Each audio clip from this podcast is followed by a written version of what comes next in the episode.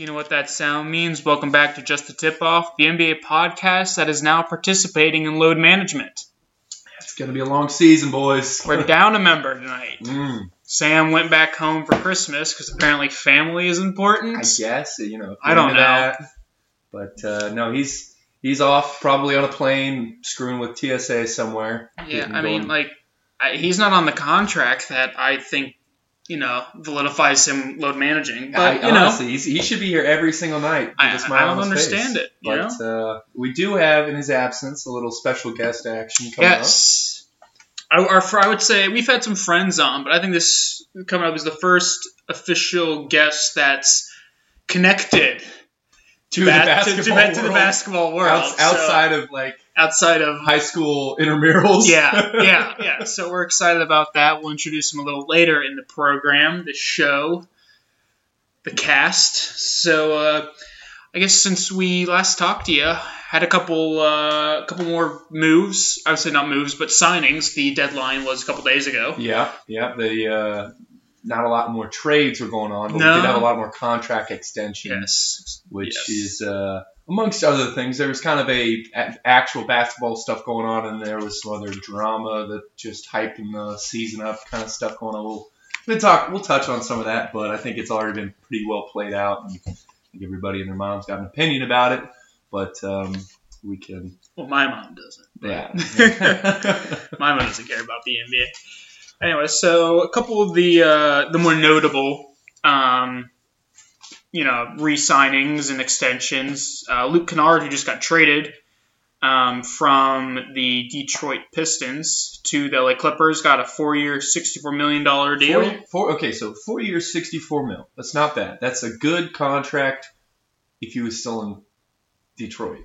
I think him going to LA, where he's never played with those guys, and yeah, I think he's an upgrade to Landry Shamet, which is what they you know, did on draft night. Mhm. However, his knees scare me. He's a young guy, but he's he feels like he has the body of a of an older player. So it he was showing out okay last night. He did have a couple of blunderous moves. Uh, uh, Paul George tried to throw it to him in the corner, but he was not there. Definitely was an interesting adjustment period to go on, but four year, 64 mil, it's not bad. I think Yeah. that, that as long as he can stay healthy, that, that should Yeah. I, I don't hate it. I think he has the ability to get better. I think he's as good of a shooter as Shamet. I think he's probably going to be a little better off the dribble, um, and possibly driving, maybe making his own shot, uh, passing for others. I think he'll be a little better in that aspect. So I don't hate it. The Clippers also gave Paul George an extension, four years, 190 mil. Oh, wait! That is uh, Doubling down.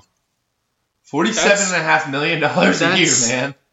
I think it's a little bit of an overpay for Paul George. He's good, don't get me wrong, and How old is the guy? Is he 30 yet? I don't know if he's 30 yet, but Uh, if he's in his 20s, I could see it. That's a lot of money. Like Giannis is making that much money. And I don't know if Paul George is quite that level. You know, AD's and Steph Curry and Harden and Durant are making less than that. He's 30.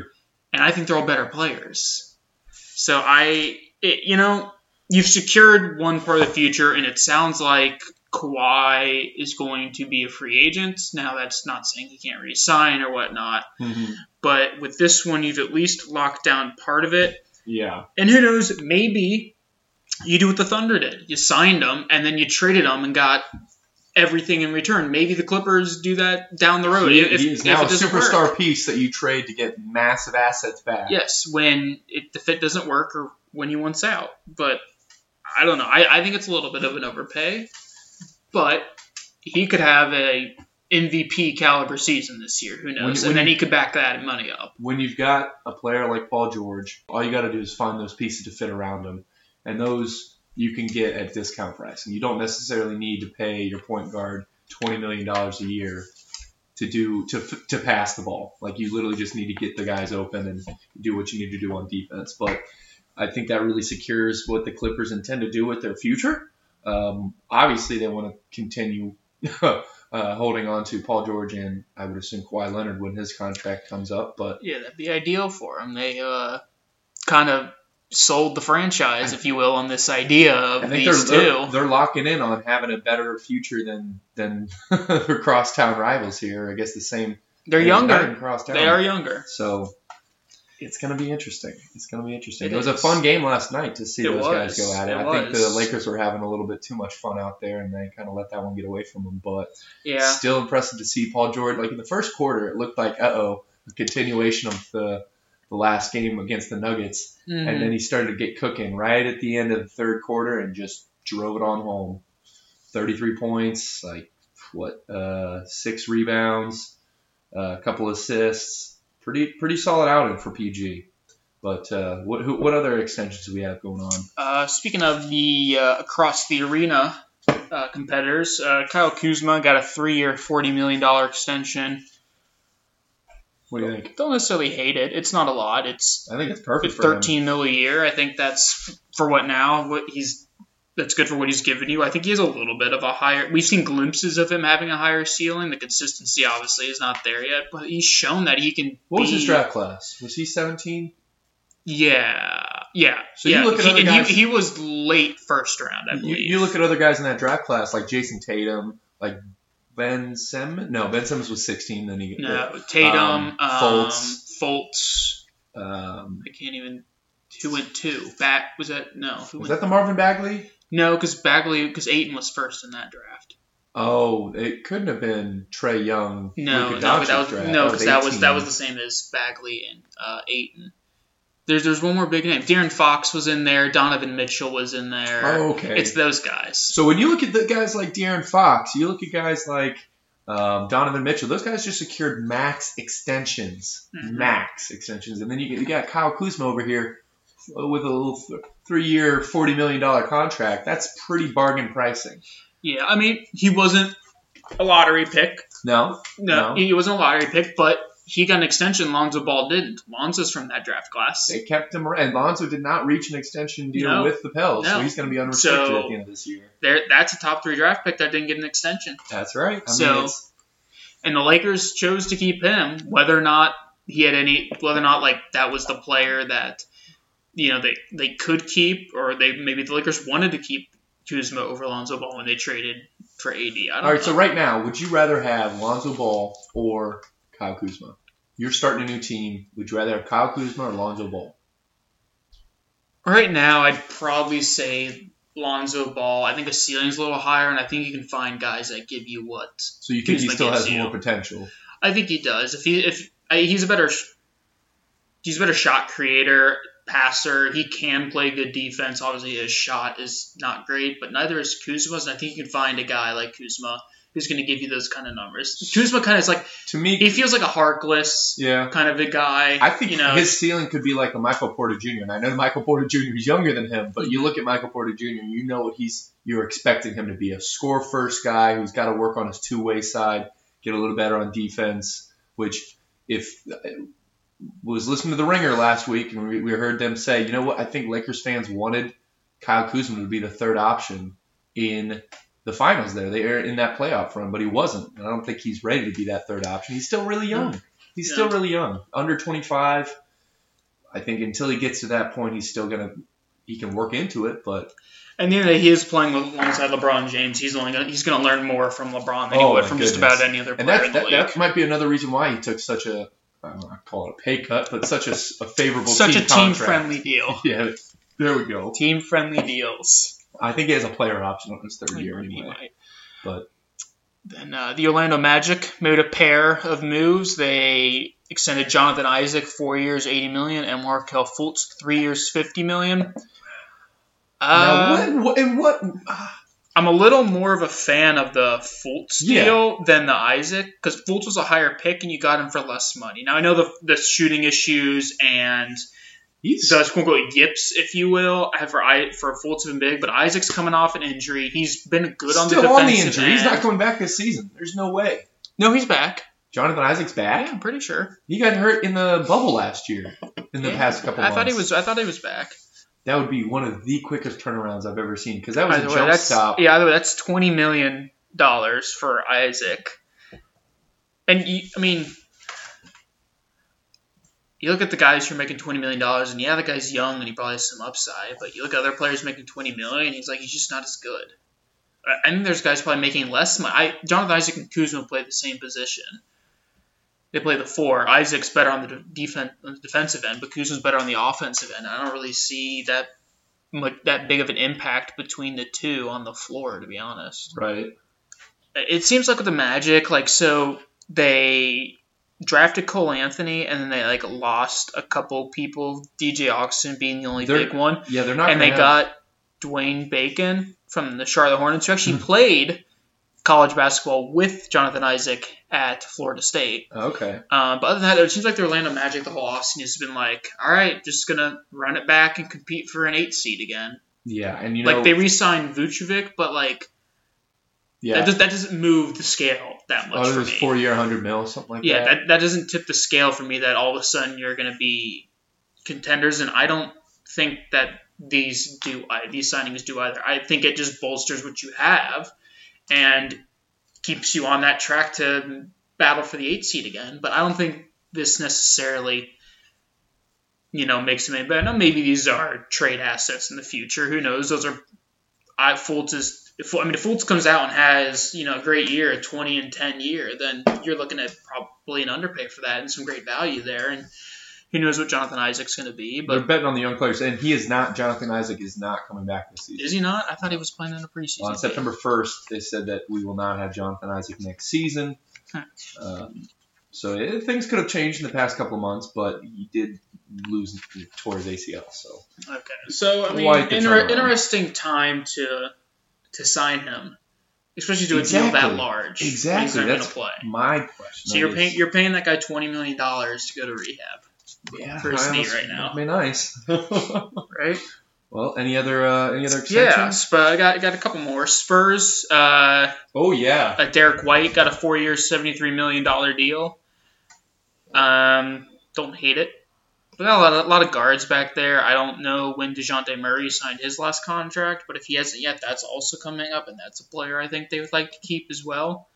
Um, they did lose Bryn Forbes and uh, Marco Belinelli, so that is two guards off the roster. They also drafted Tre Jones though, but he's been solid, good two way player. What was the contract for? Uh, Four years, seventy three million.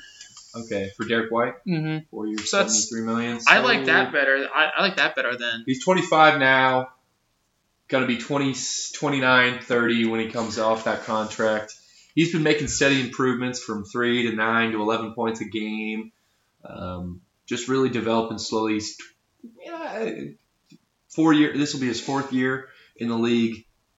I think they're again putting a lot of faith in him by paying him Mm, that money. yeah. But we'll see. The, the the Spurs are one of those teams that I want to count them out already. But you gotta you people forget they've got Gregg Popovich. He Yeah. can he can turn. They got DeMar DeRozan. He got DeMar DeRozan. They got LaMarcus Aldridge, who are getting old but still have a little bit of tread left on the tires. Yeah. So it's gonna be an Yeah. interesting team. Hopefully they. I think those two are a potential trade bait for a contender. Yeah, yeah. I think they need to figure out what they want to do. Are they going to tank and just try to rebuild, or are they going to suffer through the middle and Yeah. be like the Orlando Magic of the West? yeah, no kidding. Uh, the ne- next one is OG Anunoby got a four-year, seventy-two million dollar deal, and out of all of these guys who got this like four-year, 70, 80 million dollar range, I think that is the best one. I think OG has the most upside. He Yeah. improved, made major improvements last year, looked good in the bubble. Was really, I almost a third or fourth option on that team. So you had Lowry, you had Siakam, but then it was like it was VanVleet and OG. Those were the next two guys up, and He's I another think third guy, third year guy going into his fourth year. Also making steady improvements, five or six to seven to ten and a half points a game. I think he's going to be a great three and D player in the league. I, maybe he grows into being more than that. I think there's there's flashes of it, but I really like that deal for him and for the Raptors. I mean, to get him on that deal, obviously you signed VanVleet, you signed Siakam, you're hoping Lowry will sign a minimum. So You I mean, really- well, it doesn't matter now. Giannis signed, so That's it. Giannis was with the Bucks. So now the Raptors have this massive uh, cap capacity. so I highly doubt they're going to sign Kyle Lowry to another twenty-five plus million dollar deal. But They might. They, could. I I wouldn't personally, but um, they might. They might. I just The Raptors, to me, I think are going to be that kind of. Is that the, it for the extensions? I got one more. You got one I more. got one okay, more. well, I'll save this little topic until after that. But I kind of want to run through the East and the West standings to see what we're doing our predictions and what we where we think things are going to be because. Okay. I know I'm not the biggest Raptors fan, but I have some doubts about this season. I agree, and we'll we'll touch on that here. The last contract was Rudy Gobert, got a five year, two hundred five million. That means the Jazz have locked up both Gobert and Donovan Mitchell, the two corner two guys. two two corner pieces of the franchise. Um, you got per se. LeBron and AD, you got Paul George, Kawhi, you got Rudy Gobert and Donovan Mitchell.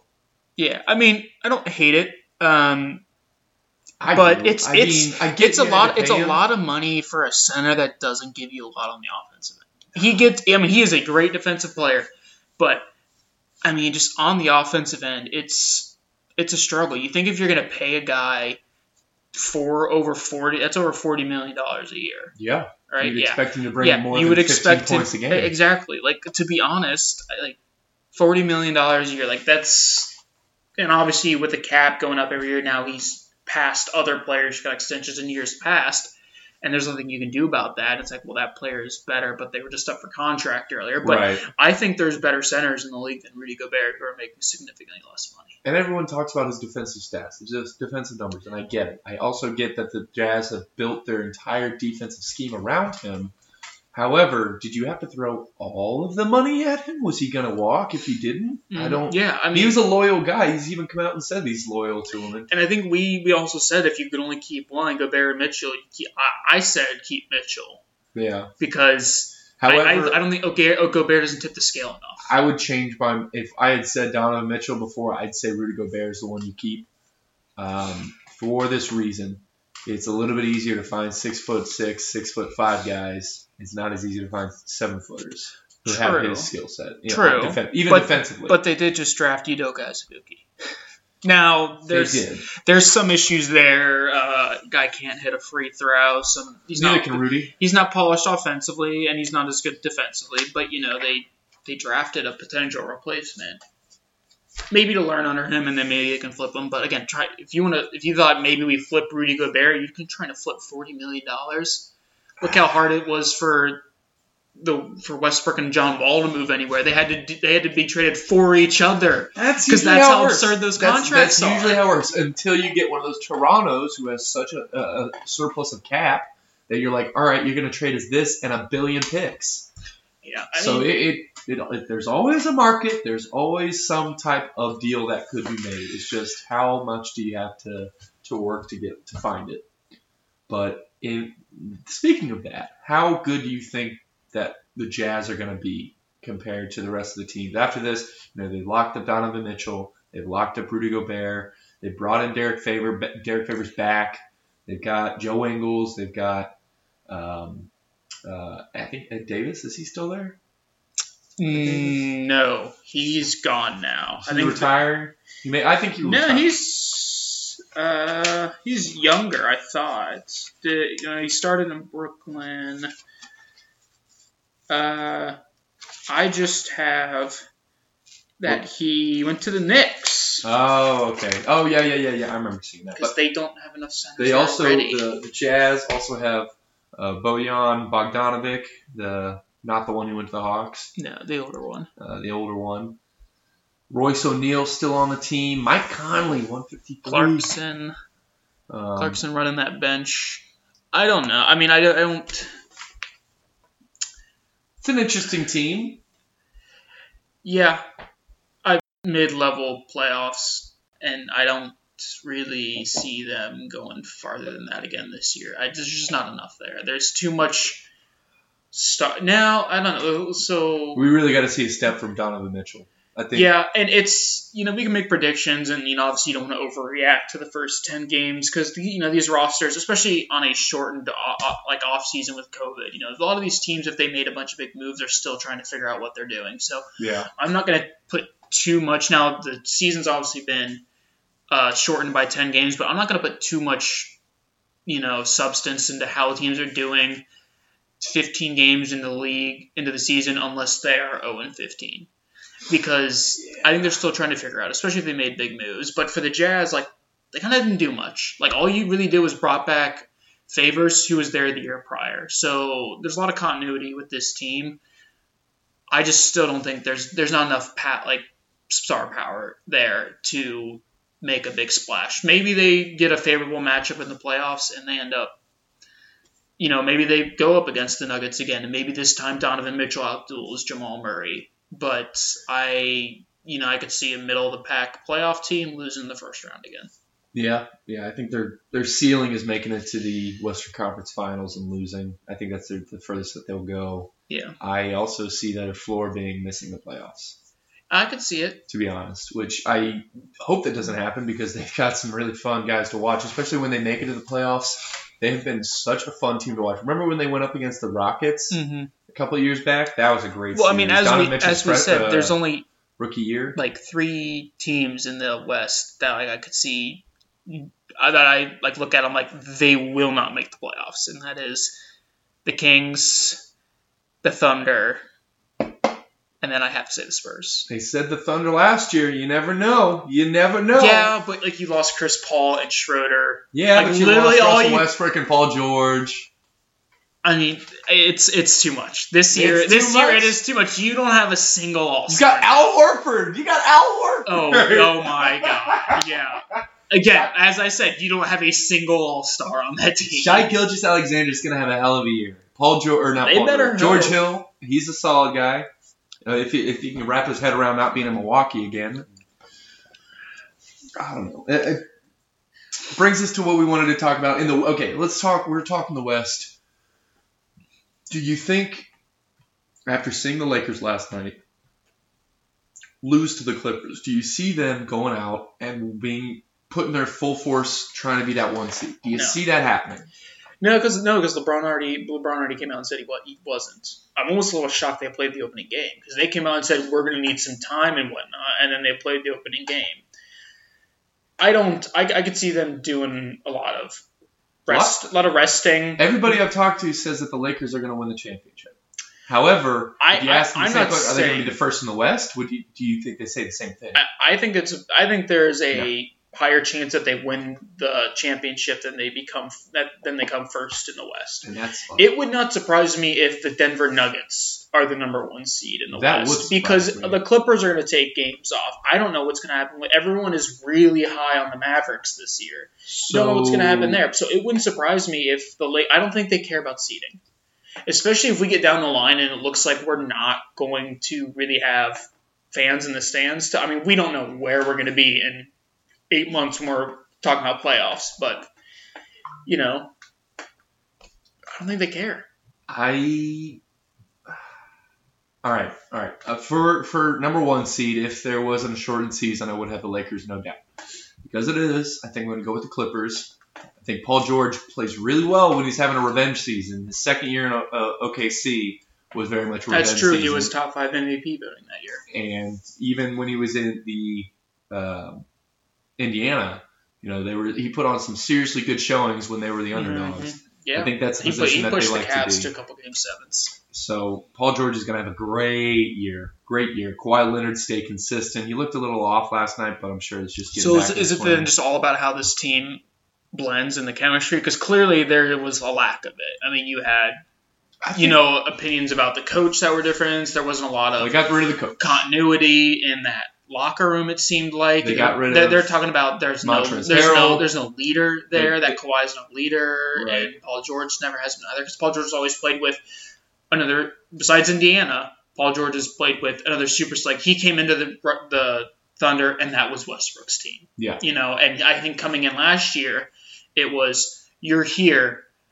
But you're here, so Kawhi is here. So Kawhi's the guy. Yeah, So I, I it kind of was feel like more it- of a one A, one B Yeah, situation, or one A, or a one and two situation, not a one A, one B. Yeah, so maybe they can work in a one A one B, but I feel like with the exception of Indiana, Paul George has always been two, yeah, and maybe if he is like a true one and Kawhi takes a step back, that way, you know, I it could happen. I, It I, think I think the Clippers are going to be a one seed this year.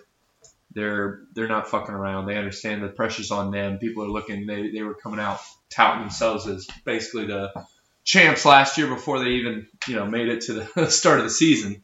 So now Yeah. they've got to to nut up. Uh, number two seed, I'm gonna go ahead and say maybe. I'm gonna put the I'm gonna put the uh, the Nuggets here. I I have the Nuggets there as well, with a couple of asterisks saying can't they need to backfill that Jerami Grant. Uh, I, I think role. I, I think it depends on well, Paul Millsap's still there, Yeah, but he's old. but he's old. Yeah, he's old. I think it all depends on Michael Porter Jr. MPJ Obviously, he's going to be kind of a hole on the defensive end. get better on. Um, but it's I, I think and you know so Jamal Murray in Jamal Murray in the regular season, Jamal Murray in the bubble. Two different That's like players. that's like that is like a 15 point average swing.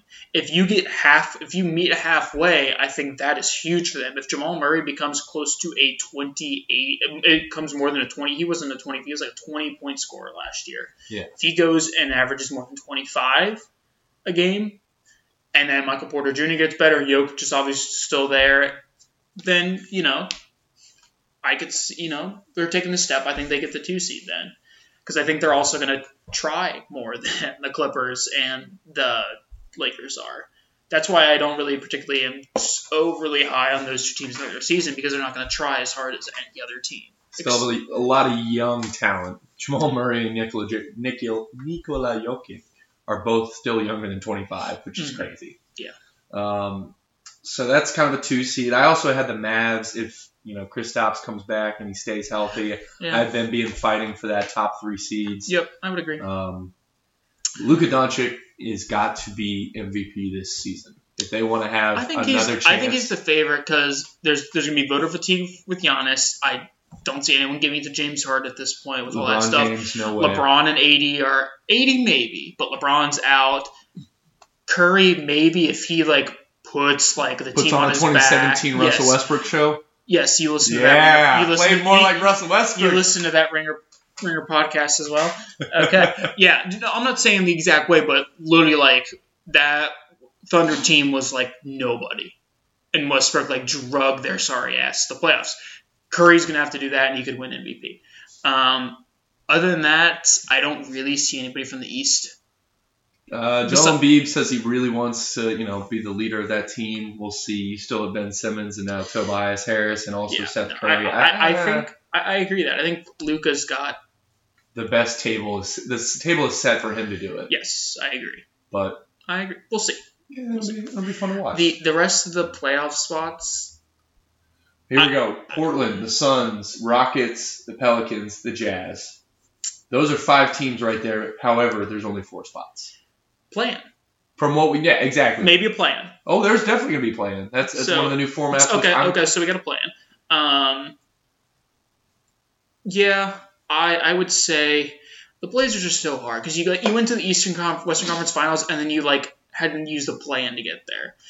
Yes, they they're they're more they're healthier this year. You added Roko, so I do like them in. Um, we'll get to the Suns, but I like their chances as well. I like their chances of making the playoffs. That's about it.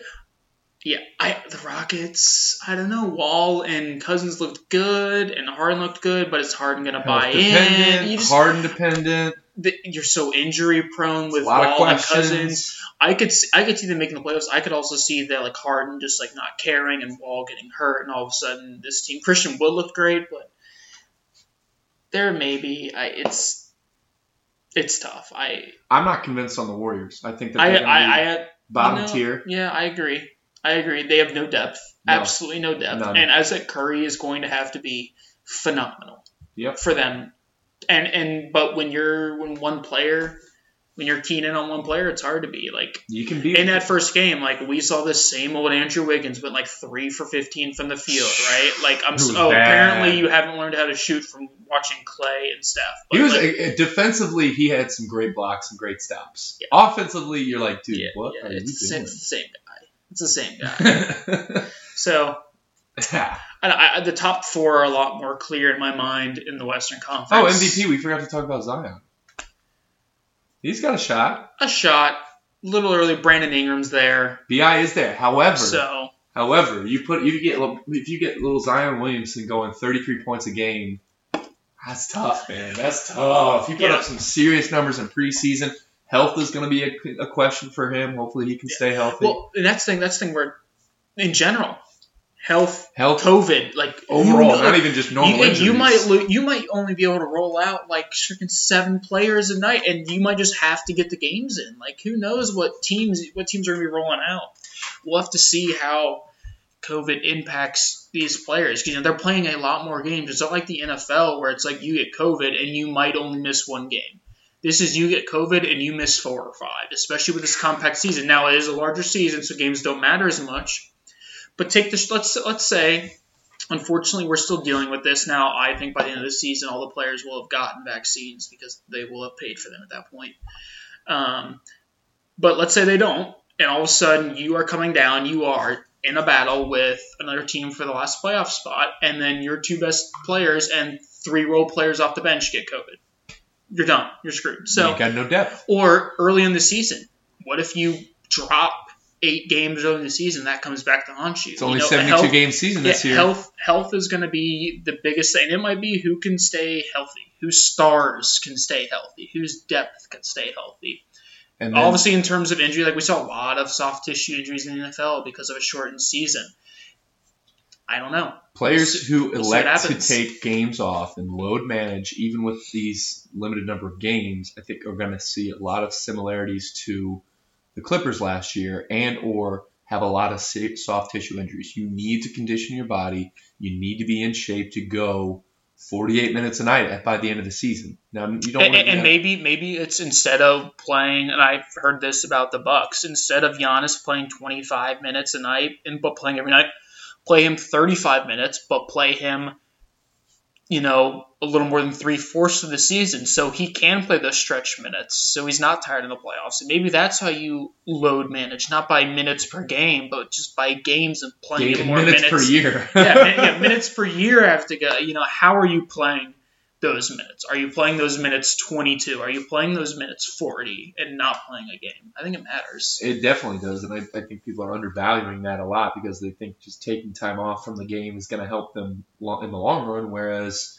if you don't bring yourself right, if you don't stretch before practice, you know you might pull an injury. If you don't experience 48 minute double overtime, or not 48 minute, but if you don't experience double overtimes in the regular get, season, yeah, if you're you're not going to be ready for them in the playoffs. if you're coming into practice off a weekend bender in Vegas where you go to strip clubs, John Wall Uh, and James against- Harden. Against the rules Uh, now, Well, you know, can't do that. didn't stop James Harden. You see, well, and we'll get where we are going to talk about James Ah, Harden, but they got him again. No, I don't think. So we'll, we'll transition to the East here, kind of run down um, the East. Before we get to yeah, yeah, yeah, yeah. So For the East, that, um, who do you have as your number one? you know, I would have said Bucks because they care a lot about their other teams, but man, the Nets looked good. The Nets looked really But good. I still looked- don't have them as number one. I it's and they're a big injury risk team too. But I look at I look at I think there's three contenders for me. It is the Nets, the Bucks, and the Sixers. there it is. Are Last my are my there. three that because I think Celtics lateral at best. Yeah. Miami lateral. Uh, um, Toronto lateral. All these other teams kind of down? No, hell no. Toronto got worse. yeah, all these other teams kind of just like ran back the same thing. Now the Bucks got worse in depth. Maybe their starting five is better. The Sixers, I think, finally surrounded them with a lot of shooters. I I, love what one. the Sixers did. They got a And good coach. Nets- Doc Rivers yeah. knows how to space the floor. There should be no excuses for them not to be a top two team. No I, I, I agree. I agree. And then that's obviously you're adding Katie and Kyrie. So my, my top three would be the Nets, the Bucks, and the Sixers because I think just the Nets have the star power. The Sixers really, really help their depth and their their bench and their shooting. And I think the Bucks just have a good starting lineup and care a lot about the regular season. Yeah, they do. Um, so those are my top three, no particular order. If I had to give a favorite right now, I'd probably, I'd probably give it. What's tough? I'd probably give it to the Bucks right now, just because I think the Sixers are gonna have to find some time, a little bit to figure it out, and then I think the Nets are gonna. I think Kyrie and Kevin Durant are gonna play games for the Nets. Now, don't get me wrong, their bench proved it can make the playoffs. Oh, yeah. Dinwiddie, Levert, Joe Harris, uh, Jarrett Allen. You still have The team's a, going to be fine. a bulk of those players. I, I, I think they're. I think you have to put them in. A as a title contender, especially the way Kyrie and KD looked last night. I've got I've got the 76ers on top because I think that they need the least amount of adjustments and just it's more of a coaching small adjustments here and there to Mhm. space the floor. They should they should be good, man. They should be good. Yeah. The the 70s or the um, the Nets I think are going to be good as well. They I think need a little bit more adjustments switching into having KD into the mix. Um, So it's a lot of personalities there. DeAndre Jordan is their starting center again. I think Jarrett Allen should be, but I get having a power punch off that you don't necessarily need your best center on the floor with 2 Mhm. other all star Yeah. all star scorers. You need rebounding. I, I would say, I would say he probably closes. Jarrett Allen. Would you Yeah. say Jarrett Allen probably closes in a close game over DeAndre Jordan? I don't.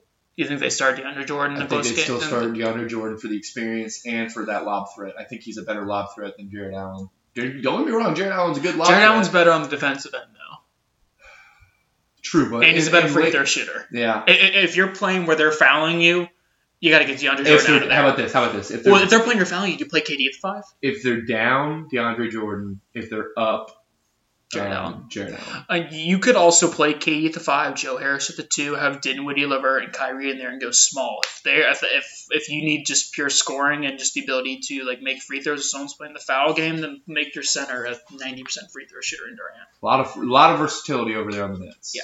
Defense could be an issue. You have defensive players who are good. Whether they're going to buy in all the time is also an issue. Like Kevin Durant can be a great defender. They looked pretty good at, against the Warriors They last did. night. They did. just wrecked them. Yeah, Like but again, I, I'm not putting. As I said, I'm not putting 100 percent stock into And the into, in- into into just first glimpses. Yes, they look great, but we need we need more volume. We need we need, a, we, need we need we need a better resume. So um, so those are the top three there. The next three, I have Miami, Boston, Toronto. I agree. I think Miami is the better of the four, of those three. Yeah. Um, Jayson- the best player is on the Celtics. I think. I think Jayson Tatum can be the best player. Um, but I think the Heat are the best team by far. Now you lost Jae Crowder, and that hurts because he just he just fit Derrick Jones Jr. So you got, but you know, Herro Robinson take another step. Defensively, Dragic they're going to have older. problems. Defensively, they're going to have problems.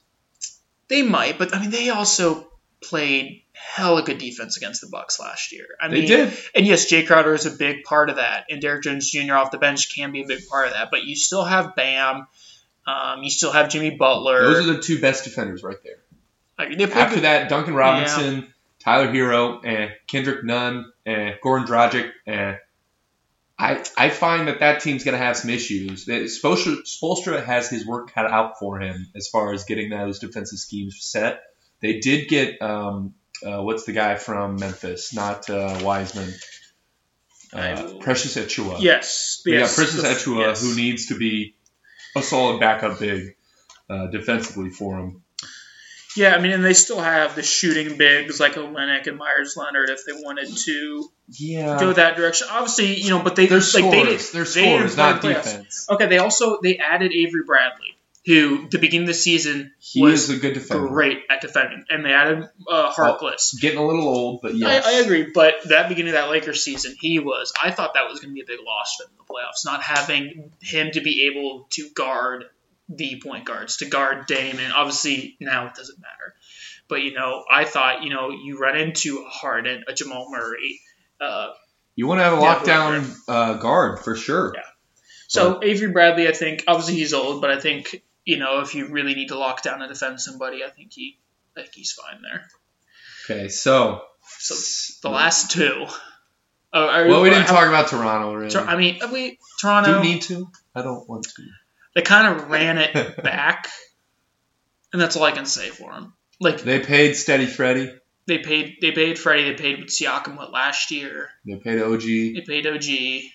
Kyle Lowry's on his final year. You don't have Gasol. You don't have Ibaka. You lost some depth on You- your big you- you- you lost brought depth in on the Aron. Baynes train. Yeah, you did. Um, I don't really. I think that's a downgrade at the center position Oh, overall. I think you're putting a Somewhere, lot. somewhere out there, Sam Hyde's punching the air right now. Uh, because How I dare said, you besmirch because the I, name of be- Aron because I said Aron Baynes is a downgrade. He's good, but I mean, overall, like right now, you're looking at Aron Baynes and Chris Boucher. And, Chris and Boucher's Alex like 27, 28. Oh my God, get out of here. Yeah. Oh, Exactly. fuck outta So, not overly high on what they did, but we'll see. I still think they make the playoffs because, to me, like, so that's six. So to me, seven and eight. You guys aren't as high on the Pacers. I still think the Pacers are going to be in the playoffs. Oh yeah, they're uh, they're my eight seed right now. I've got seven as the Wizards. The Wizards. Yeah, baby. Wizards. Yeah. Wizards. Rui, like- Rui Hachimura is going to miss the first two, three weeks of the season. That's okay. That's Um, okay. I like Deni Avdija. surgery. Deni Avdija Um, with yes, the you got Denny, Avia, yeah, yeah. On paper, I mean, this team was a playoff team with John Wall healthy. So Without. Well, with John With- Wall, with it's John also Wall- with- with John Wall and Beal. With John Wall and Beal, they were a playoff team. They were what a three seed, three four seed because they were always playing the um, Celtics in those Yeah. very heated seven game series. So you think yes older, but I agree. I think you add Westbrook, you have Beal, um, you're able to re-sign Bertans, which I think is was nice. You have Bryant. I mean, you have a decent Thomas bench. Bryant's pretty athletic I- and he's young. He's he's he's a I, very I could underrated definitely see them being in the playoffs. Um, I think if I think out of so if we if we keep the I think if I keep the Pacers in, I'm looking at there's the teams. Knicks, no. Um, Detroit, no. Cleveland, no. I've got Cleveland at the nine. Chicago, Or 10. no. Cleveland is uh, trying to fight for Um, a playing spot. I think for me, Hornets. for me, yeah. the last spot and the playoff spot goes to the Wizards, the Hornets, the Magic, or the Hawks. That's oh, just God, the me. Hawks too. Holy crap! Oh, these guys. Yeah. So No defense. No defense no, among any there- of these won't- teams. won't- well, yeah. I mean, John Collins is an okay rim protector, and that's about. Cam Reddish was a pretty good defender, but other, and and you have like Clint Capela will be interesting to Rondo, Clint Capela. I mean, if, you know. Last year they're gonna have to. They're gonna have to. Last year they had no. they're gonna have to outscore people. They're Let's also in the it that way. preseason games. They've got a high Trae Young, and it is comical to see how they try to do that. It's Yeah. Very much like, oh my god, these guys are not going anywhere deep in the playoffs, even if they do Yeah. make it. So we'll we'll see how that goes. But um, those are kind of our you know tentative first initial thoughts standings for the East and the West this year. Uh, overall, who do you have winning it all? Well, Lakers. It just feels right. It just feels like there's nobody that's going to tell them no. Um, the Clippers did last night. However, I still didn't feel like the whole heart of the Lakers were in Yeah. that game. So Yeah. So we've been mentioning it. The uh, NBA season started last night. yeah, So briefly, last night, two games. Nets blew out the Warriors, and the Clipper, Clippers and Lakers had a nice back and forth contest that the Clippers ended up getting the advantage. KD and Kyrie looked nice. They did. So little just touching on the NBA schedule. So they released the first half. Um, they didn't release it all because they want to leave the back half flexible for any cancellations that we have to do with it being Smart. 2020 and COVID. Smart. It was smart. A lot of big road trips, a lot of back to backs. I think we might see a lot more resting on teams. Obviously, it is a shortened season, 72 games, as we said. But I think it was smart for them to leave the second half of the season open so they can move games, figure it out. I think that was smart. It's the way to go. Decreasing the season was smart. So, I, I mean, I have nothing wrong with the schedule. I think it might be tough on these nine game road trips that teams are going to have like multiple of, but it is what it is. I think these guys are just going to be happy to be playing basketball. And I'm gonna be And happy to watch it. And we're going to be happy to watch. Yeah. Oh well, now I think we need to uh, Drama! turn our attention to some drama. Some drama. Or Drama! I do have a question. Do we that one question I wanted to ask? We want to do that now, or do you want to go into the drama? Well, breaking news the Houston Rockets Oklahoma City Thunder game for Wednesday night has been postponed. As the Rockets do not have the league required eight available players due Fucking to Corona A. testing.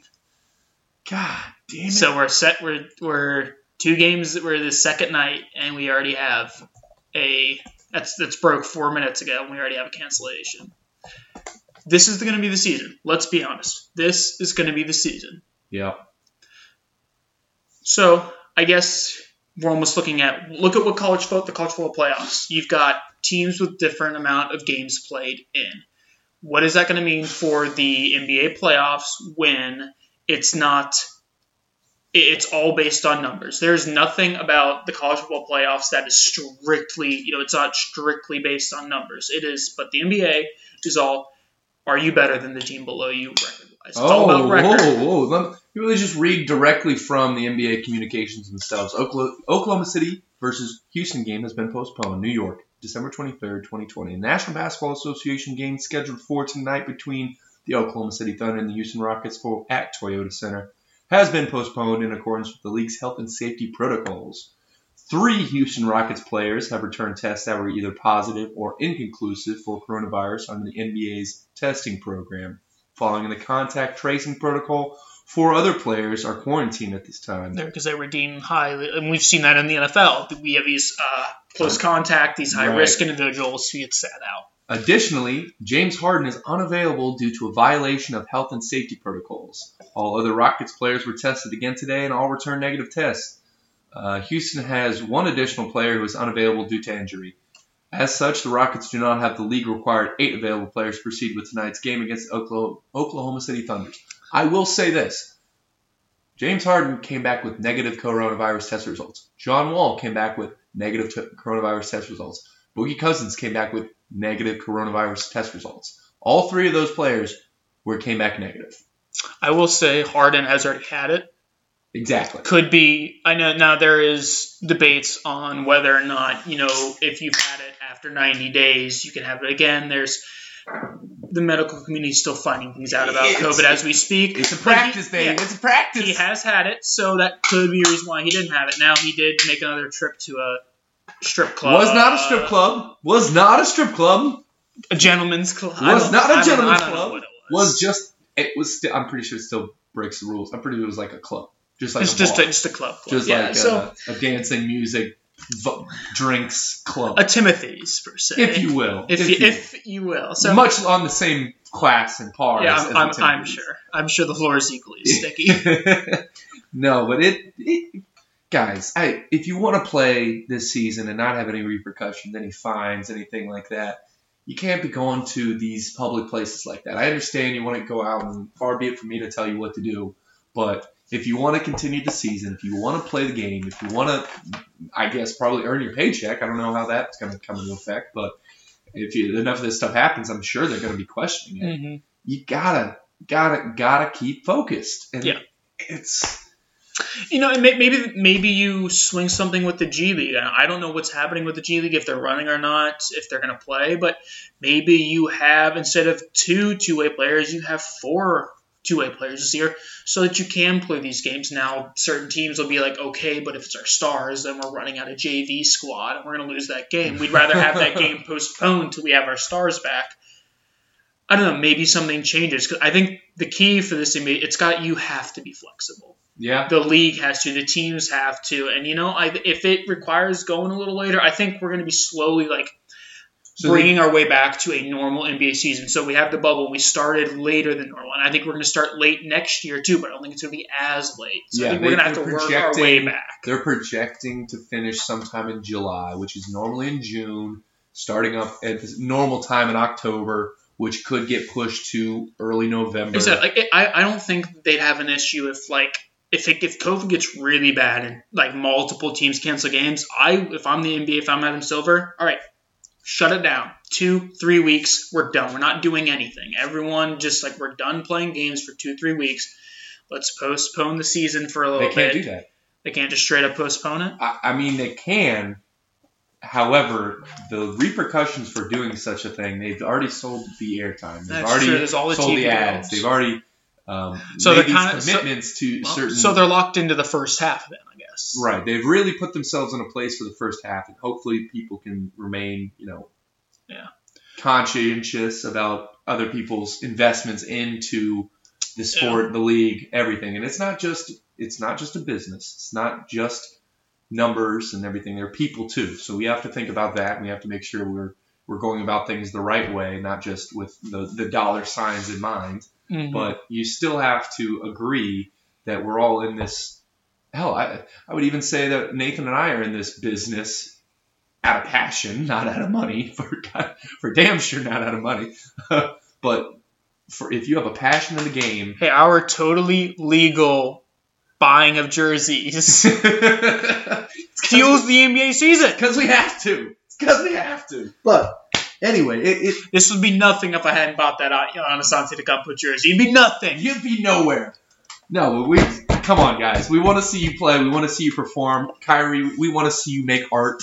We would like to see that art, please. And burning sage on the court. That's a new thing. You see that? I did. Interesting. I did. I didn't know what. It, he was he was expelling the bad spirits or the bad juju, whatever. I mean, it's Kyrie. I'm not surprised. Like it's it's him being him. As long as it doesn't get in the way of anything. Different I, I, I don't. I don't. folks. Don't see anything like the U- Utah Utes men's basketball coach, like burns incense in the locker room before every game. So people do things. I mean, far be it from for me to tell Kyrie like, what the hell are you doing? Why are you burning sage on the court, like walking around? But you know, if it if it works and they win the It's championship, not the weirdest pregame routine. no, if it works and they win the championship, everyone's gonna. I swear to you, people are gonna be bringing in. Yeah, It's gonna be like, "That's a they're gonna be, burn, they're gonna be, they're gonna be here, burning guys." everything in the locker rooms. Yeah, it's getting a little loud in here, I, and it's a better pregame ritual than what Dennis Rodman was doing, but from the last dance. But you Depends know, where you're standing, but yeah. that's true. All right, now I think it's time we bring up a, a segment that's near and dear to to our hearts, and it's only the one time only that we're going to Yes. be talking about this. This is your true, unbiased. Is this the right segment I'm thinking of? I think this is the I- yeah. uh, yeah, the, our true unbiased Suns talk report of the breakdown. Phoenix Suns. We're, we're reporting live here, baby. One time only. Sam is no longer here, so we've decided that now we will actually talk. Can actually get some work done. Yeah, right. Okay, so I'm gonna run down what they did. Jalen Smith drafted 10th overall, as we said on our last cast or two casts ago. Maybe a little of a reach, not the player we saw going in the lottery, but still not a bad pick. Played at Maryland is a nice stretch four. You got Chris Paul and Abdel Nader from Oklahoma City Thunder. You signed Jae Crowder and E'Twaun Moore. You re-signed Dario Saric. You lost Ricky Rubio, Ty Jerome, Kelly Oubre and then you lost uh, Kaminsky, Cheick Diallo, and Aron Baynes in free agency. So the big get is obviously Chris Paul. Yes. You've paired Chris Paul with Devin Booker. You've given Devin Booker his first true All Star and running mate with. You have some nice pieces in DeAndre Ayton there. Mikal Bridges has looked great, and Cam Johnson looked great last In year. In the bubble. Um, Yeah, and Jae the- Crowder, a very bubble. underrated signing. Mhm. Excellent 3 and D player, which uh, works on just about th- all 30 teams in the NBA. Um, just a hard nosed guy who I hate going up against because he's so Mhm. pestering as a defender and he just brings that energy that you, you just can't you, you better bring it yourself or you're going to be in for a long night. Yeah. Uh, Re-signed Juan Ja- Moore, also a great locker room Mhm. guy. Yes. Good, good veteran Yes. Re-signed Jevon Carter, good backup. Uh, knows has been there, knows the system. He can run the point behind as My- a backup behind Chris Paul. My questions, though, this is my biggest question. What makes Why, the- are the they going to be the 16th seed? In the Why are they going to be better than last year? And you could say Chris Paul. Well, they lost Ricky Rubio, Kelly Oubre, and so on and so forth to get him. So you're losing some scoring. You're losing some playmaking. You're losing some rebounding. You're only bringing in a little bit of scoring and about on par the same uh, amount of assisting and, and playmaking that you had in Dario Sar- or uh, not Dario, um, Ricky Rubio. Yeah, um, I think part of this was like they saw what he was able to do in Oklahoma City, Yeah. and he was he, I, he raised the ceiling of that team drastically. And I don't know if they make the playoffs if he's not there. We're gonna see this year. Um, one thing I think is worrisome: fight a fluke season out of CP3. Dude was healthy. Ah, Dude had Dude was healthy. He missed When eight games, man. He missed When- less than yeah. eight games. That is, I'm, I'm sorry, that is a fluke. If he does that this year, then I will be shocked. But history does not no, he missed. bode well. He missed four games. history does not bode well for Chris Paul staying healthy. Now he might, he might, and you know I think I think they wouldn't have made this move if they didn't think that he could do what he did in Oklahoma City in Phoenix. And I think they're really high on Cam Johnson and Mikal Bridges taking the next step to be their solid D and three players at who can who can play and who can guard one through four Yeah. e- easily. Um, so I can see them being better. Eight makes a couple steps. Booker's still good. Um, I think you are relying on your young players because I think you know what Paul's going to give you, you know what Booker's going to give you. I think it comes down to does Ayton progress? Are Bridges and Johnson able to take the step? And and what what is Jalen Smith's role here? Like, so you have Saric, you have uh, Jae Crowder who can play that four. How how big is he? Is Jalen Smith going to be in this offense? I like the fit. I think they did need a stretch four, and he, you could argue, was one of the better stretch fours in the draft. But as we said when we did our draft recap, I also think you could have drafted someone else and then traded up to get Jalen Smith. I don't necessarily think you needed to take him at ten. But That was a weird a- pick. as as, only we, as we pick, said, though, if this no, I think they had a yeah, they only had one, but you could trade into it somehow. Um, especially with second round picks. Now I don't know if you would have fallen that far, but you know there's something to be said for if you've got a guy and you like him, then take him and Yeah. go get him. There is something to be said for that, and if this is that guy, then that's that. Screw the projections sometimes. You know what you like, and that's where people who fall like Giannis Antetokounmpo. If he didn't, why he didn't go number one overall is because 14 teams or 13 teams ahead of him didn't think that he could do what he was going to mm-hmm. end up doing. And the Bucks and the Bucks like Hey, bear with me. We suck right out, now. Hear me out. Take a flyer on this, Uh, and it worked. And so sometimes you got to do that. You got to have people asking questions about the picks that you make because obviously they weren't thinking about them. Yeah. Um, So do you, do you think the the Suns last year put up what? What were what was their uh, their record? their record last year? They Previous season, here we go. 30, 34 and 39, 10th in the West. Okay? So, 34 and 39, it's on a 72 set. It's actually going to be very close to the season this year of 72 Yeah. games. are So- people riding too high that they went eight 0 in the bubble. We know Sam is. Oh, but, oh like- God. He was ready for them to win the whole thing. Um, Yeah. and then they would have gotten shit on by the Lakers in the first round. Shat on. I'm going to go ahead and say that they are going to be a nine or an eight seed conservatively because I think that they will get slightly better with player development. Um, you got to hope that this is all barring that uh, Chris Paul stays healthy. Mhm. Because if he doesn't, you take Chris Paul off that team, you've got the Suns of two years, three years ago, two years ago. I mean, they're literally just one guy and some prospects. Yeah. So Uh, I see him as a playoff team. I think you just have to look. There's a lot of other teams that got better too. So I think we're still looking at that. As I said, there's only like three teams that I really see who aren't going to be in the playoffs. So I think they're going to be in the hunt, and I see him as a playoff team. I do, um, but by no means they're going to be easy. I think you're going to have to play very well down the stretch. I think you're going to have to make sure you beat the teams you're supposed to beat. That's no, huge. No dropping That's huge games. in the NBA No if you beat if you are a good team and you beat the teams you're supposed to beat, you will be in the playoffs. And I know that sounds like well, obviously, but it's like you can't have you can't lose to what you were last year. Think about that. Think about like the Bucks when they like had that great season.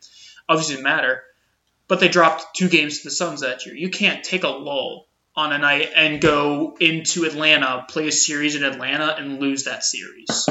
The season's almost going to be a little like baseball. Baseball plays series yeah. right? They don't play the Rockies this like the Reds don't play the Rockies this night, then the Mets, then the Marlins. No, they go and they play three against the Mets, and then three against the Rockies, then five against the Mar or four against the Marlins, and that's what this season's going to be like. If you got to go and you got to win the series. That would be You, very you go and you play three straight games against Atlanta. You better Oh. win two or three of those. The stats in those kind of matchups would be great because it would even translate a little bit better into playoffs. Yeah, too. or- So, or like, even if seen how this yeah. team can, can react in a Yeah. three game series. How can they react in a seven? Yeah, or even if it's just a back to back against the same team. Better go at least 500. Can't drop both. You'd Right. like to drop. You'd like to win two Can't drop both, especially in a shortened season. You know, and you don't know when your stud, when Devin Booker could go out with COVID or something like that. I mean, he's an active youth. Yeah. he's an active youth with a connection to a, a, uh, even worse with a connection to a Kardashian. Uh oh. It's over. Double negative. It's over. But I think they'll make the playoffs. You uh, got anything else you want to? I think Sam would probably guess them to be a. What, what do you think he would probably say they were going to be? I think Sam would say a five seed. I think Sam would give him a little a little benefit of the doubt, and I think he said that before. He sees him as a five seed. Five, six seed. Yeah, ceiling maybe a four if like the Lakers really don't care. If if he was here, and I hope he is listening, um, I would like to make a bet with him that the Washington Wizards will finish with a better record than the Phoenix Suns. I I can get I, I I'm going to speak for Sam. I will put I as Sam High will put a dollar sixty nine on. Dollar sixty nine bet. All right, Yep. Sam. Huzzah! We'll see. We'll see. But uh, it's going to be interesting. You got anything else? Um, all my worth mention. Oh, one. Wor- so I guess it's worth mentioning. Today probably is the only day of the season where we look at our uh, current NBA uh, season, and the league leaders right now in points per game are Paul George with 33. Um, assists per game, Stephen Curry 10. You know, win shares. Yeah, we're, we're feeling we're feeling three. normal. Kyrie Irving, Feeling point three. Yeah. And then our rebounds leader, obviously Dennis Schroeder. Duh. Yeah. Unbelievable. 12 rebounds. Yep. And that's that's gonna hold up. oh, totally. That's gonna hold up. Yeah. But uh, It, I mean, it could hold up past tonight. I mean, we got a full slate of games tonight, but 13's a lot of rebounds. that's a pretty good amount. Especially- He might lead. I mean, if he that'll lead, that could that could be the guard high. I don't know Westbrook's gonna get 15 rebounds one game. Who we know knows? that. Who Oh knows? no, we know that. That may not do be that. his, his game right now. Who No, knows? it's- I'm exci- that's one no, of the most exciting things I'm looking forward to is to see the Wizards' style of gameplay and, and what Russell does. But we'll see. We'll And don't you dare tell me Dennis Schroeder didn't look like Russell Westbrook out there against the Lakers last night, pulling up, just for the shooting like crazy. I, I um, missed most of the game. I was at work. I just He almost had a triple double. did he? He almost TD. He's he wants to be a starter. He wants to be a starter. as we said, I'm fine if the Lakers move that, start him for the first five, stagger him, LeBron, and then play your ending five. If that's with Schroeder, it's with Schroeder. If it's not, it's not. yeah. So I don't have anything else. Do you? That's it for me. All right. Well, we will be joined by a guest here when we come back from a, Short break. a short commercial break. This is your spot. Whoever, Still looking for him. still looking for him. Give us a contact. Contact mround22 at gmail.com. Looking for that first plug. Yep. Lines are opening. Lines are open. All right, welcome back. Our guest has arrived. Joining us is Justin Chartrand, former high school uh, Baller. grad- high school baller, high school classmate of Mason Management and of I's, ballers. uh, former graduate assistant at Morehead State, and currently assistant coach at Tusculum Yes. University in Tennessee. So, welcome, Coach Chartrand. Hey man, great to be back in Dayton, Ohio. Great Jay to be back Sharp, in Dayton, baby, Ohio, let's where it all go. started. Let's all go. started. I'm always uh, Hometown boy. hometown boy. Always get back to. Uh, I'm, I'm a big believer in man. Wherever you go, you always got to be proud of where you come from. I, I really can honestly say I fell in love with basketball just being around Dayton. As you guys know, you know, being in Dayton, Go Flyers. it's baby. hard not to fall in love with basketball. It's It's- basketball city. It's a basketball city. That's right. That's where right up there with those Boston's, right up there with those Los Angeles. We are a basketball city. People, Brooklyn's, get out of here. Dayton, Ohio is where it is at. That is true. We're glad to have you on the show because you're the first person we've had that Like with actual basketball yeah experience. experience knowledge. Yeah. This guy's an actual coach. Yeah, we're just talking down of our asses over here. This guy knows what he's talking about. Yeah, I watched. I watched one game ever. I mean, like, No, and so we we were really happy to bring you on. We wanted to, you know, to give our listeners, all ten of them, uh, kind of a, a an, an insight into what somebody in your position goes through and what you've seen, and you know, some. I, I think you've done a little bit of scouting before for, for Yeah. some of the various organizations. I guess we want, we want to talk about some of those places that you've worked at, and we want to see like from your side and your perspective what Yeah. you look for, what scouts look for, and just kind of a. There's really no set way to do it. It's just kind of. How did you get to where you're at today? Uh, to there. be honest with you, it was just really, um, it, it, it really what I and I, it was an early lesson you learn on in this business is okay, you, you can work hard and you know hard work's important. You need hard work to get to where you want, and especially in this business. Mhm. But it, it comes down to who you know. I was really fortunate. Uh, our high school, Don Donoher, University of Dayton legend, Hall of Famer. Uh, he kind of put me in contact with John Robic, who is basically John Calipari's right hand man in Kentucky. Okay. So that's how I kind of started working these summer camps because that's basically what Robic did. I called Robic saying, "Hey, I'd love to manage." I was going to be a freshman at the University of Kentucky. I knew my playing career was, was over, um, and so it was like, all right. So he uh, said, "Yeah, I think the, the the way we do it here at Kentucky is it's a trial process, and we'll kind of evaluate how you do and, and, and what your work ethic's like, and you know, if we bring you on, we bring you on, and if not, you know, oh well." So it was kind of like a tryout almost. yeah, you're, so- you're, you're in a tree out for not even to be on the court, but to be around the court. Yeah. to, to, to be washing laundry and, and that kind of stuff. But you know, we I got up there, I made a lot of and it's funny, to this day I think the best connections I've made, like the best like real relationships with guys who are in our business still Mhm. came from these summer camps. Yeah. Uh, so I worked the summer camps, um, and I, I got to meet a lot of cool people. It was a really eye-opening experience. But I, I kind of was looking at this giant mountain because they call me back. They say, "Hey, uh, we're full this year. You know, maybe come back out next year, and we can put you on. Maybe look at putting you on, on staff." It, it had nothing to do with you know you were lazy or anything. It's just uh, we had limited spots, and we only had you know one or two guys uh, to, to take. And so you know it was like I went through my freshman year at UK. Kind of felt like something was missing Yeah. you could tell I just I wanted to get back into the game, hmm and I was lucky to uh, to have met Preston Spradlin, who that following summer after my freshman year took the job as an assistant at Morehead State, Okay. and he ended up I, I actually kind of be- begged him for a job, literally like begged him for this job because I was like, hey man, I want to I, I want to coach, but I was looking around in Kentucky, Yeah. and this is no disrespect I to managers at, Power, at Power Fives, but it, it's it's work, but it's a lot of like you're washing laundry, you're taking those guys to get them something to eat, you're curfew checking, you're making sure they're in class on time, you're getting them to practice on Sounds time. Sounds like a lot of babysitting. Exactly. And I, to me, I was like, man, I knew that's part of the job. As a Yeah, manager, you're going to have to do babysitting, but I at least wanted to felt like be at a program where I'm like, uh, let me get some experience and just kind of get an idea of like, if you're really going to work in this business, what does the day to day look like from an ops guy, a video coordinator, or an assistant, and just Mhm. kind of learn what what it takes to be at that level. So do you think that you were getting the experience? You were getting experience, just not necessarily experience you were Exactly. in, had in mind. Exactly. Kinda And so I kind of basically begged Preston. I said, "Hey, I, I I don't know if Kentucky's really the place to do this anymore. Do you know anybody that's looking for a guy who will come in and, and, and manage the team?" And that's right away he offered Morehead. He's like, "Man, yeah." He's like, I, "I think Morehead would love to have you. I can check with our head coach, who was Sean Woods at the time." Mm-hmm. Um, and uh, yeah, he, he brought me on, and then the rest kind of turned into a success story. You know, Sean Woods was by far, you know, I used to think Pat Crecky was a rough coach in terms of just his intensity. And- Yeah. And, once I got to Morehead, I mean, Sean's intensity was to a level I had never, I had never seen. Were you In talking like. Bobby Knight throwing some chairs type oh yeah, stuff? I mean, I, I- he would never throw chairs, but you just every day you knew what you were going to get. You you had to be on top of your A game because if not, he'd let you know about it. You know, Yeah. you know, and he, he had a way of.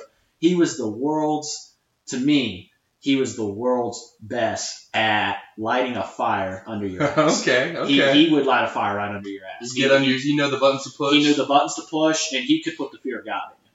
so every day for me, it was like you better come in, you better like have everything, you better be on top of your shit. Because if not, yeah, that was just the conversation you always wanted to avoid. Is why is this not done? Yeah. Because it, it would lead to one of his patented ass showings. Which for me, it helped though. You know, it helped me really get good at my craft. Uh, I learned a lot, and so things kind of went south with Sean though. And I don't know how familiar you are with that situation that went down there. That was, Uh, I uh, know you've told me about it before, and I can't quite remember the details. I know it's it's something to do with a player, right? Was it a Yeah, Choking it, a it, player, it was kind of um, I don't Oh, wait, know. Yeah, I think Well- it was. I th- I knew there was a confrontation with a player. Artest action Yeah, there, there was there was a confrontation with a player, if what I can remember. Yeah, well, we have we did have a confrontation with a player. Um, uh, to be honest with you, Sean was. We were going into that year. We had just come off a 23 win season. Okay, and That's bad Sean, for you. That's pretty good for heck yeah, for where you Heck guys yeah, were at. from what we were trying to Shades do. of Kenneth Faried at Shades of the Morehead Kenneth State. Faried era, That's exactly. what that was. What? Oh my god. Yeah, the manimal. we actually, I got a chance to, I got a chance to see Kenneth Faried that summer going into my senior year. Oh he yeah. came down. He had a charity event there. Um, but he, he did the charity event. He didn't even do it at Morehead State. Um, I'm not sure what the reasons were, but he, he didn't do it at Morehead's gym, but he did a charity event at one of these local high schools in Mhm. the area. But he came down. It was like the Morehead All Stars versus the Maysville All Stars. So I did get a chance to meet Kenneth Reed and see him in person. That's pretty he, damn cool. he, he fits the definition of an animal because Yeah. he, He's huge. he's huge, absolute monster. So we uh, we got to that season though. That situation was really kind of messed up because we were three games into our season, and to this day, I still feel like that team that we had was going to win the OVC that year. Um, just because the level of toughness. By the time Sean's teams got to February and March, yeah. their I the, the the mental capacity to just handle all adversity was at a level I've never seen before. So you've already gone through all the shit, you, like the worst of the worst. So now everything else is pretty much all right. We can do anything. Team Exactly. could team could grind it out. Yeah, and we I think we had a couple of just uh, of younger guys who took it, I think, too personal, Ah, Um, okay. and it led to a lot of accusations, a lot of allegations, a lot of investigation, and with the That's a lot of investigation, Asians. Yeah, that's Well, all. That's all the Asians. whole- That's all of I them. was gonna say, if you think about it, yes, uh, it brought a whole world down, kind of crashing down in terms of our. Uh, not, I wouldn't say it ruined our season, but like that's a lot to go through There's a lot when you're four games in. there. Yeah, four games in, and here comes all these investigations from. You know, you have local police, you have the NCAA, you have an internal investigation going on, and there was all kinds of things they were looking at. They were looking at issues that were held against Sean Woods. They were looking at uh, Kara and compliance issues. I mean, we, we had a, a, just a lot facing Coach Woods, and the university ended up asking him to resign. Um, and to this day, I still feel like if, if he could have kept that team and that doesn't happen, uh, it could be a whole other ballgame. Because I think I, I do think Sean's a Power Five coach in the making. Yeah. He just I think he needs the right administration backing him, and he just he was that close to being. I think taking a uh, getting a, Where a preparation job meets opportunity to like right a, there. yeah, it was like a almost Conference USA A10 school. wow. hmm And so, Next uh, but that brought Preston, who is this young, um, 20, I think he was 27, 28, or maybe, I think he was 29 to be exact, hmm who he was like, I think the second youngest coach besides David Padgett that year, who Yeah. was replacing Rick Pitino. Was hearing all that crap from down at Louisville. Right. So he was like the second youngest coach in college basketball, and he's this young, energetic, um, really sharp, offensively minded guy. Yeah. And so he comes in, he takes over as intern, and he does a good enough job my senior year.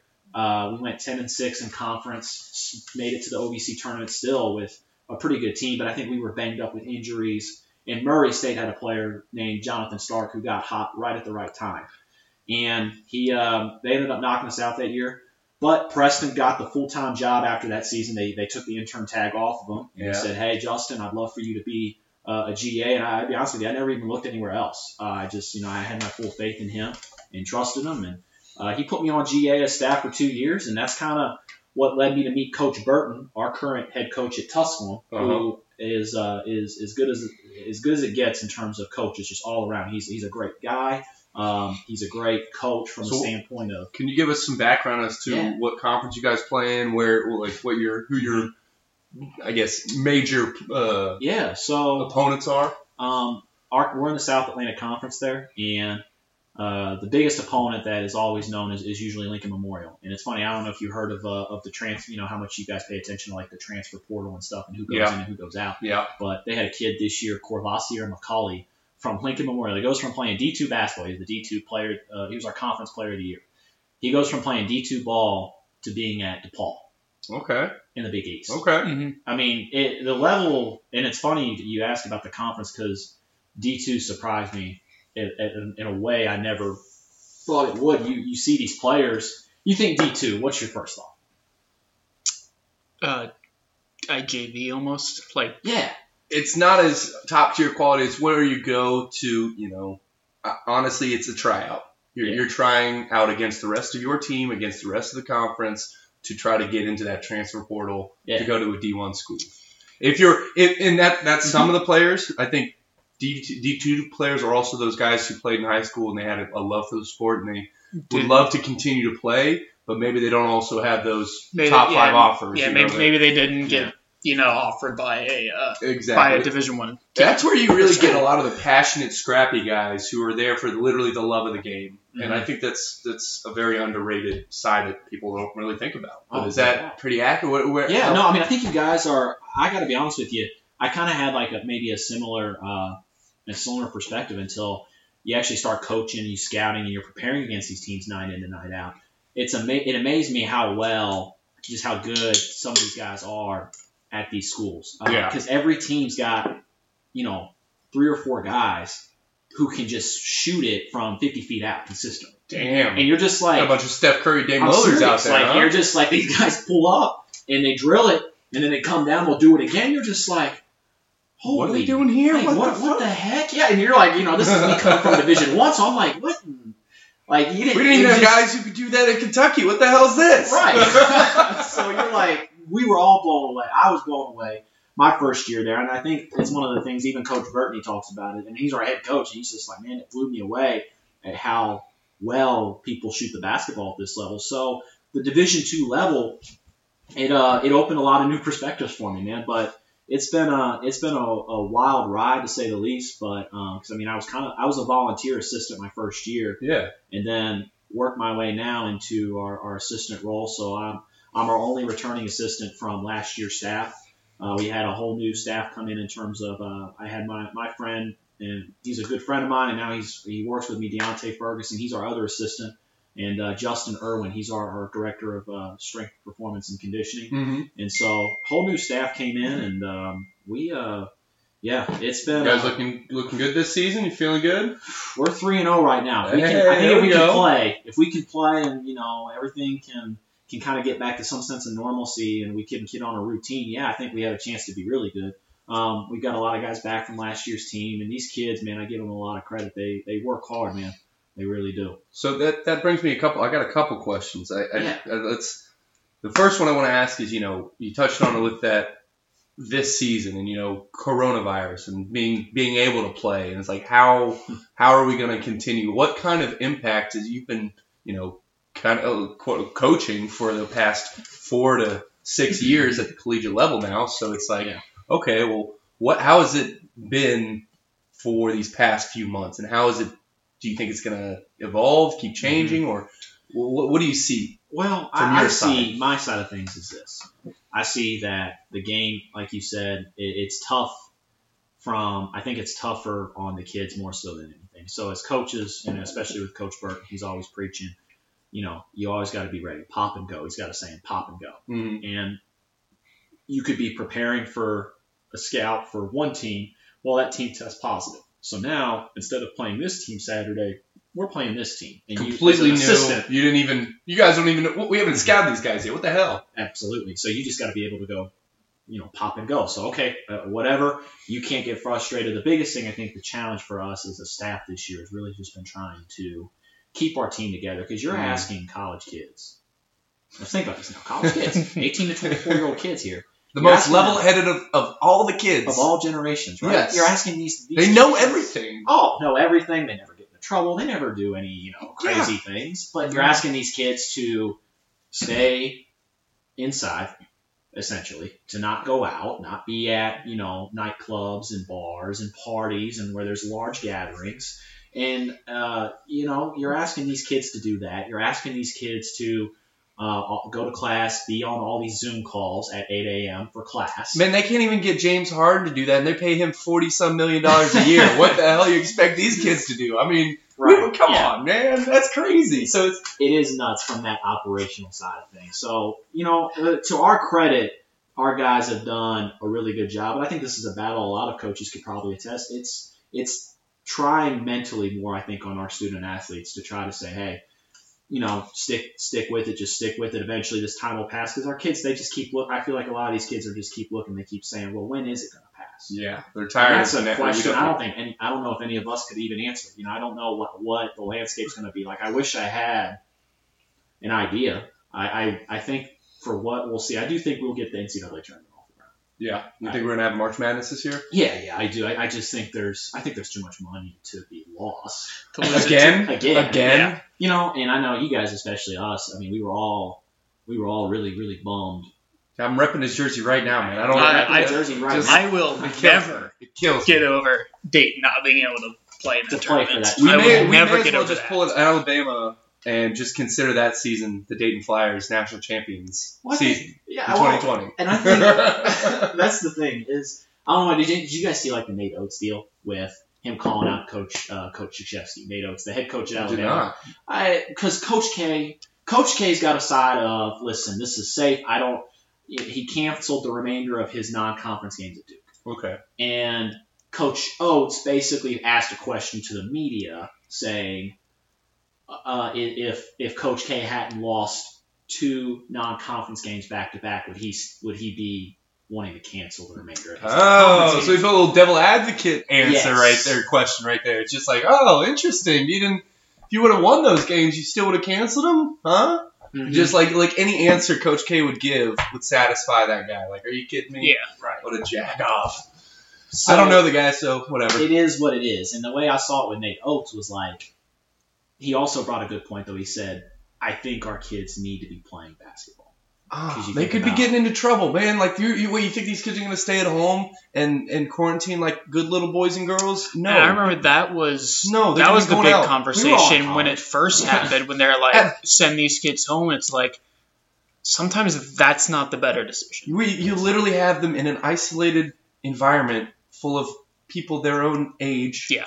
Who it, this is- seems like if there's a place and a time to get it, that's it. Taking them and sending them home to their parents where possible uh, infections for uh, high risk patients. That's Yeah. doesn't seem very smart. And, and plus, like, some people don't come from the best of backgrounds. Like, sometimes sending them home is a more a worse punishment. living situation than them on a college campus. Even if they are locked down on a college campus, can leave their dorm room, like, rarely or whatever it is. Sometimes it's just. It's So- not as good a situation. I remember when they first canceled it and we're thinking about it, that was a huge, huge like factor in it. It's just like, what are you gonna do with all these kids? They don't know. There's, they don't, I mean, for this year, it was you can't go you, you can't go home. You can't, don't have to go home, but you can't stay here. That's kind of what it was. It was you don't care where you go, just can't be here. Mm-hmm. so going into this season, it's already underway. We've already played a few games. Coronavirus is still around. We are getting vaccines and whatnot, but probably probably not at our level for for a number of months. But Well, I think me being in healthcare, I, I'll get one within the next two weeks. You'll- but that's you'll- different. you'll be that's di- I, I'm not trying to brag. I'm saying say- how they are starting to roll out in hospitals across the country. Um, politicians are getting them. Why they are essential, I don't know. And then once we get through them, I think we're going to start to see like celebrities. And then now the NBA and the NFL have come out and said we're not stepping in line. Kudos to Adam Silver and uh, Goodell for saying that because they well, that, easily. that one's more of I, I will say kudos to them, but that's because they got some backlash from getting the the tests. Yeah, back that's, in that's March. probably. But you know, They're like, could- how do they get a test? A rapid test? Yeah. What? What's a rapid test? Yeah. Yeah. something that's that's, thing. something that's not 100. percent So that'll be interesting. I think this season's still going to be a little bit marred by the whole coronavirus Mhm. pandemic. Next season, hopefully, it will not. Yeah. But going forward, like you said, it's still going to be trying to fight for some normalcy. Oh This- yeah. The second thing I wanted to ask you was uh, you had mentioned some scouting and mentioned you know prospects, and I wanted to get your perspective, or we wanted to get your perspective on what you look for because you've done a little bit of scouting. You've done Yeah. you've, you've seen some high school players. You've gone and traveled, and Yeah. you, you've looked at you know some some guys you've heard about already, and you don't really know. You've watched highlight reels. What do you look for? What is something that you go out and you see? Okay, player to player, point guard to center. What's something consistently across the board that you're looking for? Are they a winner? Are they a winner? Do they, you know, you go watch? I always like. That's why I always like to watch. You know, I like to watch games, whether it's AAU, um, whether it's high school, uh, JUCO, you name it. Um, I always like to watch full games on some of these kids, just because I, you know, I want to see are they, are they a winner? Do they have a factor to them to where it's like when it's crunch time, it's five minutes to go. Are they the same kid? Are they the same player? When it's you know they're up 15 and he's having a good game. Mm-hmm. Are you the same player when you maybe haven't seen the ball go in? Do you still play with that intensity on the defensive end? Are you still getting after it? Are you still making plays for your teammates when you're down five and you know it's crunch time? Um, you know, I, I, like to recruit winners. Um, I also think there's two some guys you can just see they don't some of these kids, I'm serious, you know, it's sad to say, but some of these kids, you know, they grow up, I don't think they've ever been taught how to win. Mhm. So sometimes you see a kid who's got all the talent in the world, He just doesn't know how to he use just it. doesn't know how to use it. And I, I I'll be, I'm a big believer in sometimes taking a chance on those kids. Yeah. Just because you know what I mean. You you take a kid like that who has all the tools, he just needs some development. I- You know, you could turn him into a really good ball player. Yeah. Um, I mean, that's that's what that's high potential right there. You know, it's it's one of those. mhm. You're you're taking a, a flyer on a guy. You know, you're really you're like, hey, I see something in this kid who, if you if coached the right way and he, he buys in and he believes, this kid could be something special. And I think that's something. Mhm. You know, have you had that experience yet where you've gotten to see that come come to fruition? You know, Yeah. are there any guys you who come to mind? Yeah, I um, you know, I, it's actually kind of uh, interesting you say that. One of the uh, kids that we've got on our on our team at Tusculum right now uh, is James West, and obviously we found James during uh, uh, the COVID period, Mm-hmm. and it, it was through an email. Um, you know, as coaches, we get you know anywhere between ten to twenty emails a day.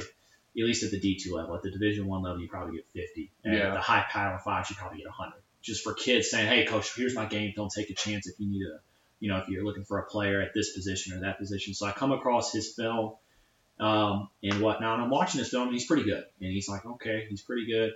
You know, and then you start calling. I called, uh, called him. I think a day after I saw his highlights and stuff, and was talking to him a little bit. And uh, his dad had said, "Hey, you know, I'm gonna shoot you some more film on him. Really, really look and watch this kid." So you watching this kid, and you see he's got all the talent in the world. He's got everything that it takes to that you want. He can shoot it. He can drive. He's kind of like a a poor man Steph Curry. Um, So he's point guard. yeah, play, he could play the one or the two. I think. Okay. Um, I think right now in our system, the way we the style of play that we're playing right now, he does a much better job. I think at the two for us. What kind of what kind of system do you guys run? Uh, we've run. We kind of it's funny. So our head coach, he's a he's an old school guy. Mm-hmm. Um, very defensive minded, rebound, and I think that's what has separated us from a lot of the other teams, and it's why we've had such a quick turnaround, given where we're at. Because before we before he even got the job there. Uh, you can, you know, I don't know how much digging you did into Tusculum coming into this. I know Nathan's kind of the statistician of the group here and, and does the research, or at least I think he does. I don't know. Obviously. But um, I, I come the like. I come the most prepared to every podcast. uh-huh. Yep. Look at this packet I made last Oh, time. wow. He uh, coming into this when we took over the job at Tusculum, we were uh, they were averaging. I think they had uh, back-to-back seasons where it was like six wins per year. They were like six and twenty something, That's tough. and they hadn't had a winning season in about I think seven to eight years. Mm. So we took over the job. Coach Burton first year he got a he had a winning season in 16 and 13. Last year we won 19 games. And this year, you know, we're trying to, you know, obviously there's going to be some trying to Keep times, going, yeah. but just try to keep building, try to keep going. And so, for us to change the program, you know, Coach Burton, I think, had a huge philosophy of his defense and his rebounding, and it showed. Last year in NCAA, we were actually we were the amongst Division One and Division Two teams, we led all of college basketball in offensive rebound as a team. Damn. You know, yeah, it was it was something that really like. Damn. come on, second I, I didn't chance points, man. Second chance points right there. Yeah, I didn't even know. I was talking to a, a buddy of mine from Coker, which is a team in our league, and he was just like, "Yeah, he's like the way you guys rebound the ball." He's like, "I mean, I see why you're number one in the country." I'm like, What? "Huh? That- Number yeah, one in the yeah, country?" so you go look at it, there it is, Tusculum. You're like, "Oh wow." you find out from somebody you don't, not even on your team. Yeah, so it was uh it's uh but that's who Coach Burton is. So this year we've kind of changed uh to more of a um you know you see a lot of what the NBA is doing is they just space to that four corner set Uh-huh. and they have kind of a middle ball screen and they just kind of play. They put So they keep either, it either drive or pass. Yeah, just kind of it's honestly you you watch our offense. I mean, I think anybody could figure out what we do. It's just can you stop it? Yeah. And I think sometimes that's the those are the best offenses is when kids start knowing, hey, after this ball screen, I, I just got to play. You know, be a player, take what the defense gives me. And Yeah. um, to our credit, you know, Coach Burton's done a really good job, and, and our other assistant Deontay has done a really good job helping um, helping me along with this because there were some things I tried to put into our offense, and they both were looking at me like saying, hey man, keep it simple. Mm. Like just keep it really simple. Like don't add too much to it because these are kids here we're working with. Let's Yeah. let them play. And so these kids, it's just a four corner out, and um, a kid like James West, when you're watching him on film, you know he kind of had a really odd career. Um, he was uh, really highly ranked. I mean, he had a lot of Division One offers coming out of high school. Okay. Um, he had teams like Maryland and, and whatnot on him. I mean, Wow. Power Fives, and so he ends up going to Mount St. Mary's. Um, some things that ended up not really working out, so he goes, plays there for two years, decides he wants to transfer, and he basically sat out a whole year of college basketball Mhm. um, because he had surgery, and so he was out for a second, and he really didn't play his second year either. So he had, I think, I don't think he had touched a, a, a Division one or two or any kind of court for a while. I mean, you know, he had been working out and whatnot back home in where he's from in Virginia, but he was a kid who hadn't really set foot on the floor. So when we got him, uh, saw his film, really liked him. We took a chance and said, yeah, you know what, I really like this kid's game. Uh, I, So is I he like a junior now? so he's yeah he's a he's a, he's technically a graduate transfer. He's Okay. got but he's got two now I think three years of eligibility because of the blanket waiver that the NCAA has passed. Mhm. Okay. Yeah. So he already had two years of eligibility as a grad transfer because of how many you know his red shirt year and everything else. Mhm. Um, so we got him, and he's been one of those kids who's just consistently gotten better to now. You know, we're looking at him. I, I think James West has the potential to be an all conference type player. Wow. But that's just the thing, you know, you just you come, you watch his film, you're like, okay. But a lot of it, I'll be honest with you, came through word of mouth too. Just calling, I mean, it could be calling coaches, it could be calling people that have just seen him play, guys like you that just, hey, I've seen this kid play. I'm like, what are your thoughts on him? I like honesty. I don't, you know, I don't like to. Uh, when you call the high school coach or you call his AAU coach, you're going to hear great things about the kid nine times out of ten, and which is rightfully so. That's what you should be doing as an AAU or high school coach. You pump your kids. Yeah. All right. You don't. You know, you can say, Yeah, this kid, I don't know. He's really just not. Uh, I like to call guys though that are just, hey, have you seen this kid play? Who could be average Joes? Yeah. That I know. You know what I mean? Like, what, what were your thoughts on? him? Just because I want to hear, you know, hey, because he's not going to have a bias. He's not going to have. he's got know, no stake in the game. It's like, hey, Right. if my opinion yeah. is, you know, I'm going to shoot straight with you. That- That's Yeah. that's a really good uh, good point to make because sometimes the people that you're asking, the people that you're you're trying to pull your information from, they've got stake in how well these kids do. You know, so you've got to Mm-hmm. find those sources who are going to be straight with you, who are going to sh- tell you how it is. And yeah, this kid, I liked him, you know, but he really just kind of second, third quarter is where he shines, and then fourth quarter comes around, he's not conditioned. He doesn't, you know, doesn't look like he's trying too hard. His defense is lackluster, whatever it is. Right. But you got to find those those honest uh, sources there. So And uh, you know, the word of mouth, the way they got Ja Morant was just through, you know, word of mouth. Is they were going to watch Tevin Brown, who's on Murray State's roster now. mm-hmm. They were going to see Tevin Brown, and as they're on their way there to see him, you know, some guy calls and said, "Hey, while you're over here to see Tevin, you may want to take a look at this kid. His name's Ja Morant." Oh yeah, John, And, just uh, and so they go in, and of course they watch him. They're like, "Well, okay, this kid's long, he's lengthy, he's got a chance." And you know, look, of course, look what happened. Look what he turned into. Yeah. Pretty good ball I'd say. yeah. Rookie, rookie of the year. in You the know, rookie NBA. year, no big deal. Out of Murray State, Murray, Yeah. Kentucky, of all Yeah, right. you know, Yeah. Got to see him. Got to see So him. that yeah, that's one of the one of the talking points we wanted to ask you about because you you got to you played against him. firsthand, Yeah, right. firsthand knowledge of this You- guy. yeah, Uh. you, you you sat there and you you sat there in, in the conference room that week and said, "Oh shit, what are we gonna do right? What are we gonna do about this kid?" So, what was it like for you to play against Ja Morant? How did you guys like game plan for him? Like just the whole experience of like. Obviously, you didn't Yeah. know what he was gonna. You knew that he was special. You knew that he had a chance, but now Mhm. he's, you know, NBA Rookie of the Year. He's looking like he's gonna be a Starting Potential point guard for the Memphis all-star someday. very much Just a high, high Yeah. bright future. Yeah. What? Just literally, just tell us anything. This is He, uh, this is we we were salivating when we were like, he can come on. Wait, this guy played against Ja Morant, didn't he? We gotta hear what he just his thoughts on everything. Which just Yeah. go. so he's a bust, yeah. yeah, he's, he, no, he's not very good. I, I think uh, I Nathan's and not Nathan's best shooting day. He could be in game. I bet. I bet. Uh, Ja Morant was just one of those guys. I, I got to be honest with you. You know, and I mean, I got a chance to see D'Angelo Russell when he was at Ohio State. Um, you get, a, know, I, I thought D'Angelo was a really good player just because of his court vision, but Ja Morant going into that, I just remember watching him on film, and his it's like his court vision was just at a whole nother level. Some people always said the only guy that could ever see all ten guys on the court, the five offensive guys and the five defensive guys, was Larry Brown. All right. Mhm. And I'm a firm believer that that's not true because I think Ja Morant could see everybody on the court and knew what everybody was doing anytime he had the ball. He was the most dangerous in transition because he could get the ball at, let's say, the free throw line and look up court and throw a spot on, perfect alley oop across three quarters of the court now to Mhm. Shaq Buchanan, who was just a high flying jumper. And he'd go up and get it and slam it. And you had to worry about that. You had Tevin Brown, who was uh, he's been top ten for three straight years now in the NCAA in shooting. So people wonder why Murray State's always so good. They've done a good job fitting their system. So you had him running wide in transition. So you had a shooter running wide. You've got a high flyer running to the basket for alley oops, and he'd come up and they would run a lot of double ball screen stuff, high double ball screen, roll and replace action. Mm-hmm. And Ja could read whatever you did. We tried the first time we played him.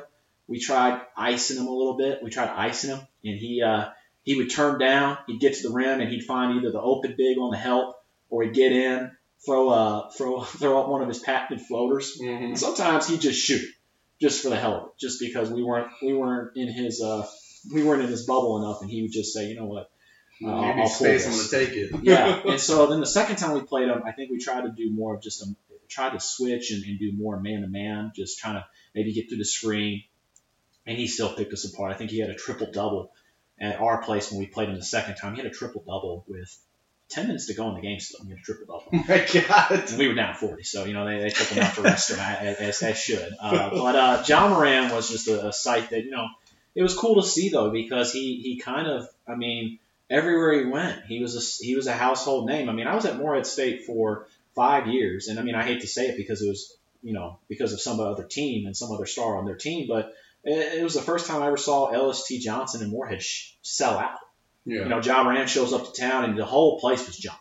yeah. You know, I'd never seen that before. And so, you know, I hated that it was my last game. That was my last game, Oh, home wow. game as a Morehead State Eagle. Uh, was Ja Morant giving us giving us the work and losing Yeah, by 40. Giving him the business. But he was by heart, he was probably the most fun I've ever had watching. Um, you know, trying to prepare against a guy like that, you just, you know, eh, there wasn't much you could do. Just maybe contain, but even then, he just was so good. And that's that's the that's the thing I love about basketball is hey, you know, you can try your best to game plan, you can do all the scouting you want, but at the end of the day, it really just comes down it's players on players. And Ja Morant was probably the best I've ever seen, hands down. Uh, I don't even think it's close. he's he's got a, a long bright future ahead of himself in the NBA, and I, I mean just to see to hear about where he's come from and, and his collegiate level. Um, even watching him in the NCAA tournament was just Mhm. kind of electrifying, making it past the first round. Yeah. I, I can't remember if they made it past the second. Um, I don't think they did. I don't think they did. I think they ended up losing. They lost that to was it the the, the not the Suns, but uh, no, in the uh, in the NCAA tournament. oh, an NCAA tournament. Yeah, they actually yeah. made it past the first round, but they ran up against a really tough Florida State team. That's Marquette, Florida State, yeah. and they ran up against Florida State. But that was Yeah. just fun to watch. You love to see those kind of kind of Cinderella story teams. I like I like to see players like that from I mean not even like a mid made like non non power five and then you think like the next almost like group of five. You know you think of the A10 the American which uh, Cincinnati's in. You think of the, what the Mountain West where Gonzaga is and BYU and St Mary's. And then you have then you have the OVC like no no offense but then you have the OVC and to see a guy come Yeah. from that's going to see players come from mid majors and be like you're looking at like McCollum, right? Lehigh, right? And then CJ McCollum, and then and then Damian Lillard came from a small school as well. It's like it's great to see that you've got these players who weren't these McDonald's All Americans coming in and still being able to achieve it and make it to the next level, which is great to see. And that's why I you love to see mid majors play well. You love to see teams like Villanova win at all with a bunch of juniors and seniors. Like Villanova, they get good recruits, but they're not pulling four or five all McDonald's All Americans every year. They get one every one two year one or two years. Everyone's a senior on that roster, Yeah, and they just know how to play basketball. they developed that. and that, that's what we were talking about when we were talking about the NBA draft, because we were talking about um, oh what's his face? He got drafted by Sadiq. Sadiq Bey, and we're like, he's from Villanova. He's a three year guy. So you know he knows how to He's play. not going to be a bust. Villanova players just aren't really busts because they're just so solid because they've been coached well for three four years. And I feel like that's what you get with more mid-major program players because you know it's not one or done. They've been they've been through. They've done this two or three years. Yeah. You- I mean, you go through and you see all the different players. I mean, Steph Curry went to Davidson, right? yeah, it, it's one and duns are great because they can make it on talent. But if you don't backfill that talent with IQ and experience, talent wasted. Mm-hmm. You get these guys on the other hand who go through the three year, four year process of they've got some Andrew Wiggins. they've got some some talent, but they, Yeah. they decide to hone that a little bit and try to develop it into something that they can Yeah. make And a I- career out of. I mean, I and I think, I mean, don't get me wrong. I think it's it's. I get why the NBA has the, the rule in place and the system in place is because you know I think everybody wants to see some of those guys right after college. Like, let's see what they do in the NBA. You know, Ev- like, everyone, everyone wants to see Zion. You know what I mean? Everybody wanted to see what's Zion, what's Zion going to be like in the NBA. But you know, put this in perspective here, okay? Imagine a system where the NBA is, say, they do something like the NFL. They make a kid stay to where he's like, he has to have three years of schooling. Mm-hmm. Because here's the thing: how many Zion Williams are there out there that are in the draft? And the way I see it, the NBA, and I don't think a lot of people look at it from this perspective. I think it's poisoning the college game, and here's why. Sure, that's great to see, you know, those those guys, Those the Steph Zions, Currys, the those Steph Zions, who, who are making a hell of money just balling Mhm. out. absolutely. And I'm But never the game that they play in the NBA is not how they played in college, well. is it? College is it's kind of like you know it, it, college sure it's a business but let's say college you're not playing to your, your best of your abilities what's going to happen? You'll be on the bench maybe transfer to another school maybe you come back and have a good season the next year. In the nba a little bit different. If you haven't got your name out there and you're not producing it's a business so you get cut Mm-hmm. you know, and then you're bouncing around on the market. Okay, nothing's there, so then maybe you try your luck in the G League. You know, and I think the G League's done a, a, substantially better job over the past couple of years, offering more incentives for these guys to play Yeah. to try to help them for those who have families and stuff like that. But then you know, you got to look at them overseas. From my perspective, you look at why the transfer portal in college basketball keeps getting backed up year after year. I mean, it, it was over a thousand kids this past year. Wow. Thousand kids Jesus. transfer. But You think about it. And is that, is that total? Is that just basketball? That's just that's just that's just Division One. All sports or basketball? Just basketball, Division Just One. G1 basketball. Over a thousand thousand kids. players. But think about that from the perspective of two. I look at it, and this is why I say I think the NBA it's hurting. That rule is hurting college basketball because if I'm a if I'm a junior, I feel like I'm behind Mm-hmm. because the NBA has now statistically shown they want to take the We, sophomores. yeah, we and need the the freshmen. You're too old. You're too old. They're Do you have so big idea- on that. Do you have any idea how frustrating it was to hear in going into this draft? The guy's jersey I'm wearing right now, Obi Toppin. Oh, but, he, but he's, so 20. old. he's 22. 22. He's so old. 23 22 year old. years old. Meanwhile, us 25, 26 year old guys are like, damn, man, when did that happen? How are we this old? Like, not saying that we were ever going Right, to I'm sorry, NBA, wasn't Vince but- Carter 40 and he just retired? Yeah, are you serious right now? I get having projected value and being the younger player and having more value because you're able to be in the league longer. I get mm-hmm. that. But you cannot look at me and say a 19 year old with one year experience as a redshirt freshman or uh, a redshirt sophomore is going to be a better player than a 23 year old junior senior who's put in the time, who's put in the effort to develop his skills and become an NBA player. I'm, what's weird is we don't think about you think about football though, right? Like they don't worry about how young the player is, and you have a shorter career in football, Yeah. but they're not worried about you know having a 22 year old quarterback Oh, yeah. versus well, a 19 year old 24 year old quarterback. here in the draft. I think he's too late to the Mm, party. that's tough. No, Yeah, it's I don't know. He's, he's Yeah. uh, I don't Yeah. know, Joe Burrow. I think he stayed a little bit too long I know, at right? LSU. You know, I just I don't know. They like to say they're NBA ready, but they're going to be a good role role player. It's Yeah. like, come on, man, you, you're selling this guy short before you even seen him play against NBA players. Which, Yeah. hedge your bets, do whatever you got to do to make sure you can continue putting out material and whatnot. But come on, I'm tired of hearing about how old players are. Yeah. Malcolm Brogdon won Rookie of the Year at 24 years old. Get out of here. four year Yeah. Virginia man. Four, four years. exactly. Because he's smart and he knows what he's doing. Yeah. yeah. And I think that's it's just, but it goes to show that's just you know that's my personal opinion with it. You know, but I, I get. Would you Would you rather they take out the one and done rule? yeah, I mean, I think I, I here's my thing. Do you take out the one and done rule? Or do you add My thing is, I honestly I hate to say it, because people are gonna, you know, I mean, you guys feel free to disagree. I, I you know, I, I don't need a bunch of yes men. Um, my thing is, I, I'd rather see him go back to the system of okay, go back to where if you choose to go to college, you at least have to stay at college for maybe say two or three years, Mhm. depending on what they think's best.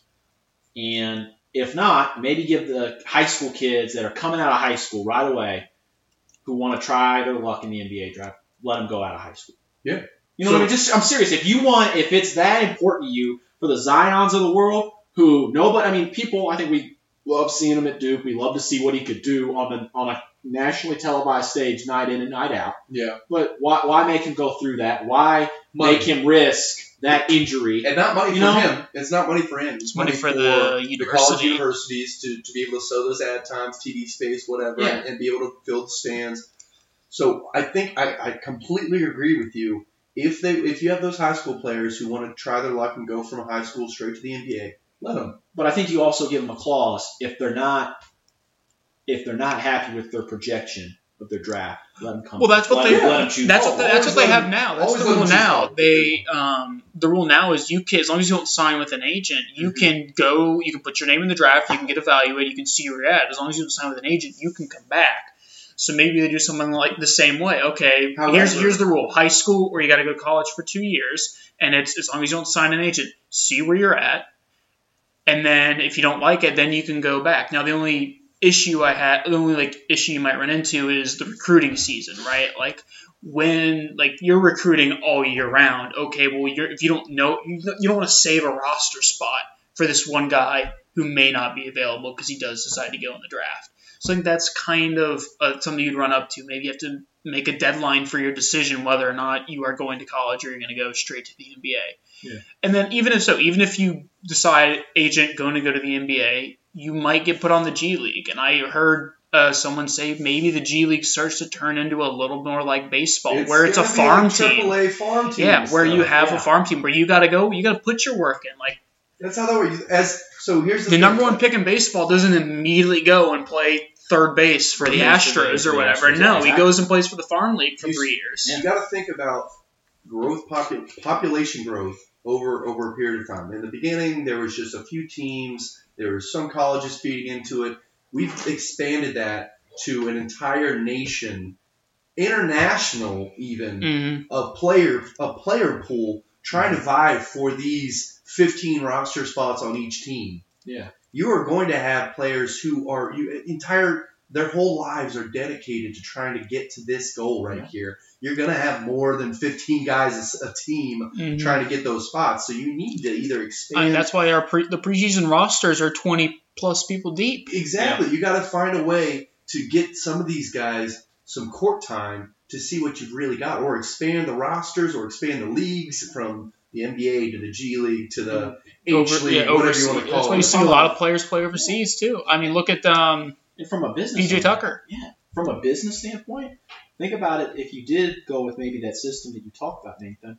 I mean, we've been in Dayton for how long? I mean, put a put a, a a minor league team for basketball in Dayton. Whoa! I think you'd A sell. G- oh my God! If, if Dayton got a G League basketball team, that would be unbelievable. You know what I mean? If you be pick your right spots, yeah. I think there's all kinds of basketball. You're telling me in Indiana, besides Indianapolis, Indiana has some of the best high school basketball in the country. They're Oh, a hell yeah. diehard basketball state. These, Yeah. You're these telling me you could put a G League team there? What Yeah. about Louisville, Kentucky? You know what I mean? There's places all over the country, I think. Mhm. Small markets, baby. Small, Small market markets. basketball towns. I mean, that's what you, you you go and you look at like Akron, Ohio. Okay, well, there's a feeder baseball team. Cincinnati, there's a feeder hockey team. And Dayton, Ohio. There's a feeder baseball there, there, team. there's feeder baseball team. There was a feeder ho- hockey hockey team, the. Dayton The Dayton, Gem, the Dayton Gems used to be a hockey team too. But and to your point, and using example of Ohio, you did that with soccer. You you put it you put in this the FCC, FC Cincinnati, and they were a bottom. They were a low league team, and the city completely took in that team. Like I'm sorry, right now, if you COVID not an issue, there'd be more people at an FCC soccer game than at a Reds game, a Bengals game, a Cincinnati Bearcats basketball or football game. Absolutely. The city of Cincinnati loves FC, FC Cincinnati soccer. So if you can find hubs like that, it's there. yeah. it is. It's there. You just got to find the right place. And maybe that isn't. Maybe you're expanding. Maybe there's more than the G League. Yeah, You're telling me you're I mean, you wouldn't have ticket sales. Imagine a you know uh, the Pelicans put in that G League roster on uh, at Dayton. You know, I mean, this place would go nuts just to see Zion Williams Oh play my a God. few, you know, Oh have my God. six, you know, five to six months, and he's in Dayton, Ohio. Are you Mhm. kidding me?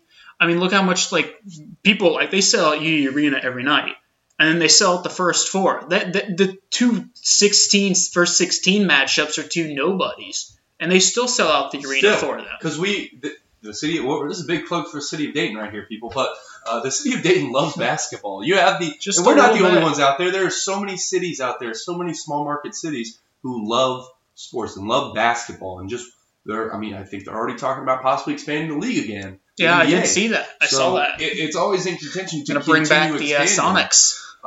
I'm for it. Sonics. I'm Yeah. all for it. They just put a they're putting a hockey team in Seattle, so why not throw a throw a why, why, basketball why team not right bring now? the Sonics back? Bring the Sonics back. But going back to Yeah. the the one and done rule, I'm all for doing away with it. The one and done is fine. Get it get it out of here. And if you want to have high school to NBA, that's fine. Always give them the option to go back to college or go to college if they don't like their their per, their projection. However, if you do go to college, I think that it is worthwhile to go for multiple years. Right now, it's it's at the point where you go for one year is all you really need, and then you can go to the NBA. I would put a minimum at two mm-hmm. because that makes it more of a decision of okay, Yeah. do I really want to go to college or do I want to try my luck at the NBA? And if you try your luck at the NBA and it works out great, if it doesn't work out, you can still go to college, but you, you still have that experience of knowing I tried my luck at the NBA. That shit was hard. I need some time to get some more experience, more court time, more opponents, hone my skills. And I hate I- to say it, but I, I also thought about you know at the college game. I think it'll benefit the NBA. Oh yeah, I think you you'll get a better see- quality product. You get a better quality product. And I've always thought about putting in a transfer rule in college because here's the thing. What's- I think you see a lot of do mean? talented players come through college, but because they don't stay at one or two institutions and they bounce around. I mean, there's kids now we're getting, and you look at their transcripts and they've been to three different schools, and you're getting them. You know, and you're like, wow. And I mean, but I'm serious. And you look at it, I think kids are being taught right now because of the rule. You know, they feel like I'm behind. I'm not getting the shot attempts I need or the points. If I I'm can't- if I can't- if I role. I'm not can't- getting enough role on this team to be If I can't play here, guy. I'll play somewhere else. I'll play somewhere else. Whereas I think you would see the NBA. The NBA would see a lot more crop of talent. I think come through. Imagine a guy stays at a school for four years, plays his role the first two years, and then steps into that role his junior and senior year, Yeah. Mhm. which is what a lot of coaches plan for. I mean, that's And I- I even I going think- from high school. That's kind of how it was. You're a freshman, you don't mean shit. Sophomore year, you mean less than shit.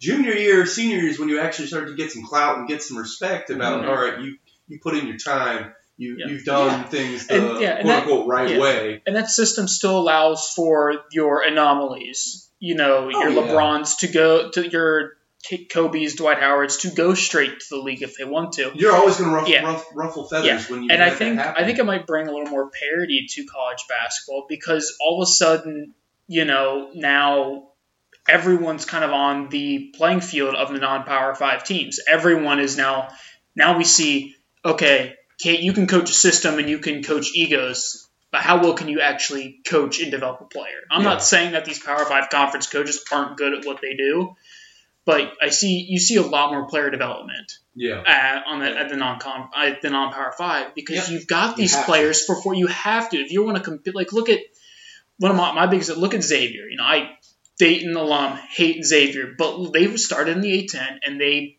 built their way up. They had a solid team every year. They dominated the A10, and now they're in a Power Five basketball conference in the Big East. And that's how and they've worked their way up by being that good every year, by having that just solid rotation of all of a sudden you have to go up against Xavier, and it's like that's a bunch of juniors and seniors who know what they're doing. It's not a bunch of freshmen who've never played before. These guys have played together for four years. Yeah. They know what they're doing. I think you see you would see that more in college basketball, and I'd argue you'd see these. Du- it, it, you know, it might be harder for mid-major teams if all of a sudden you got a Duke team who's got four all all McDonald's All Americans who played together for 3 Mhm. years. Then then that's that's a dominant team, but there's also no guarantee that they're, I think that's what you're happen. saying too is being perfectly exemplified at the University of Kentucky right now. I mean, a lot of people, it's crazy to think, John Calipari and the resume he's had at the University of Kentucky to now being where he's at. I look at that. I mean, think about it. Kentucky fans want him gone. He's one in five.